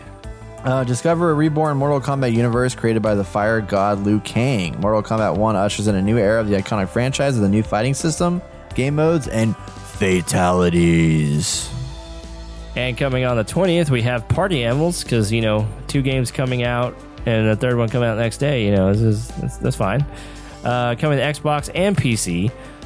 Fight your friends and puppies, kittens, and other furry creatures and party animals. Paw it out with your friends both online and offline. Interact with the world under our realistic physics engine. Did I mention puppies? Dude, I cannot wait till this game comes out. I You wish get it was, to kill puppies. I wish it was coming out a little bit sooner so we could play at our event because this is a game that's like this is like Gang Beast, Yeah. but with puppies and stuff. Also coming out on the 21st is Payday 3 for PS5, Xbox, and PC, and we have nothing to read. So I do right here. Oh, Payday Oh, 3 dang. is the much anticipated sequel to one of the most popular co op shooters ever. Since its release, Payday players have been reveling in the thrill of a perfectly planned and executed heist. That's what makes Payday a high octane co op FPS experience without equal. So, lots of games that are still coming out, I cannot believe. And these aren't like bad games either. Like, these are like hype moment games, you know? So, it's. It's crazy. It's crazy. I'm it's crazy time. not gonna play any of these. So Oh, I have oh, a you'll break. play Mortal Kombat. I have a break worry. this month. I'm gonna finish. buy Mortal Kombat. We're gonna get together. We're gonna start drinking Alright. some beers, and we're gonna freaking duke it out. Fatality. I will do that. Yeah, I will do that with you. All right, everybody. That's gonna wrap up our show this week. Be sure and check us out in two more weeks for more from your favorite video game podcast. If you like what you hear, you can leave us a review on Apple Podcasts or Spotify, and don't forget you can join us on Twitch.tv/slash The Inner Gamercast every Tuesday at 7 p.m. Central Time. This week we may be streaming Baldur's Gate again, where Jason might kill another Goblin tribe or Orc tribe or Tiefling tribe or something. I don't know. It might be great. See. A tribe sometime.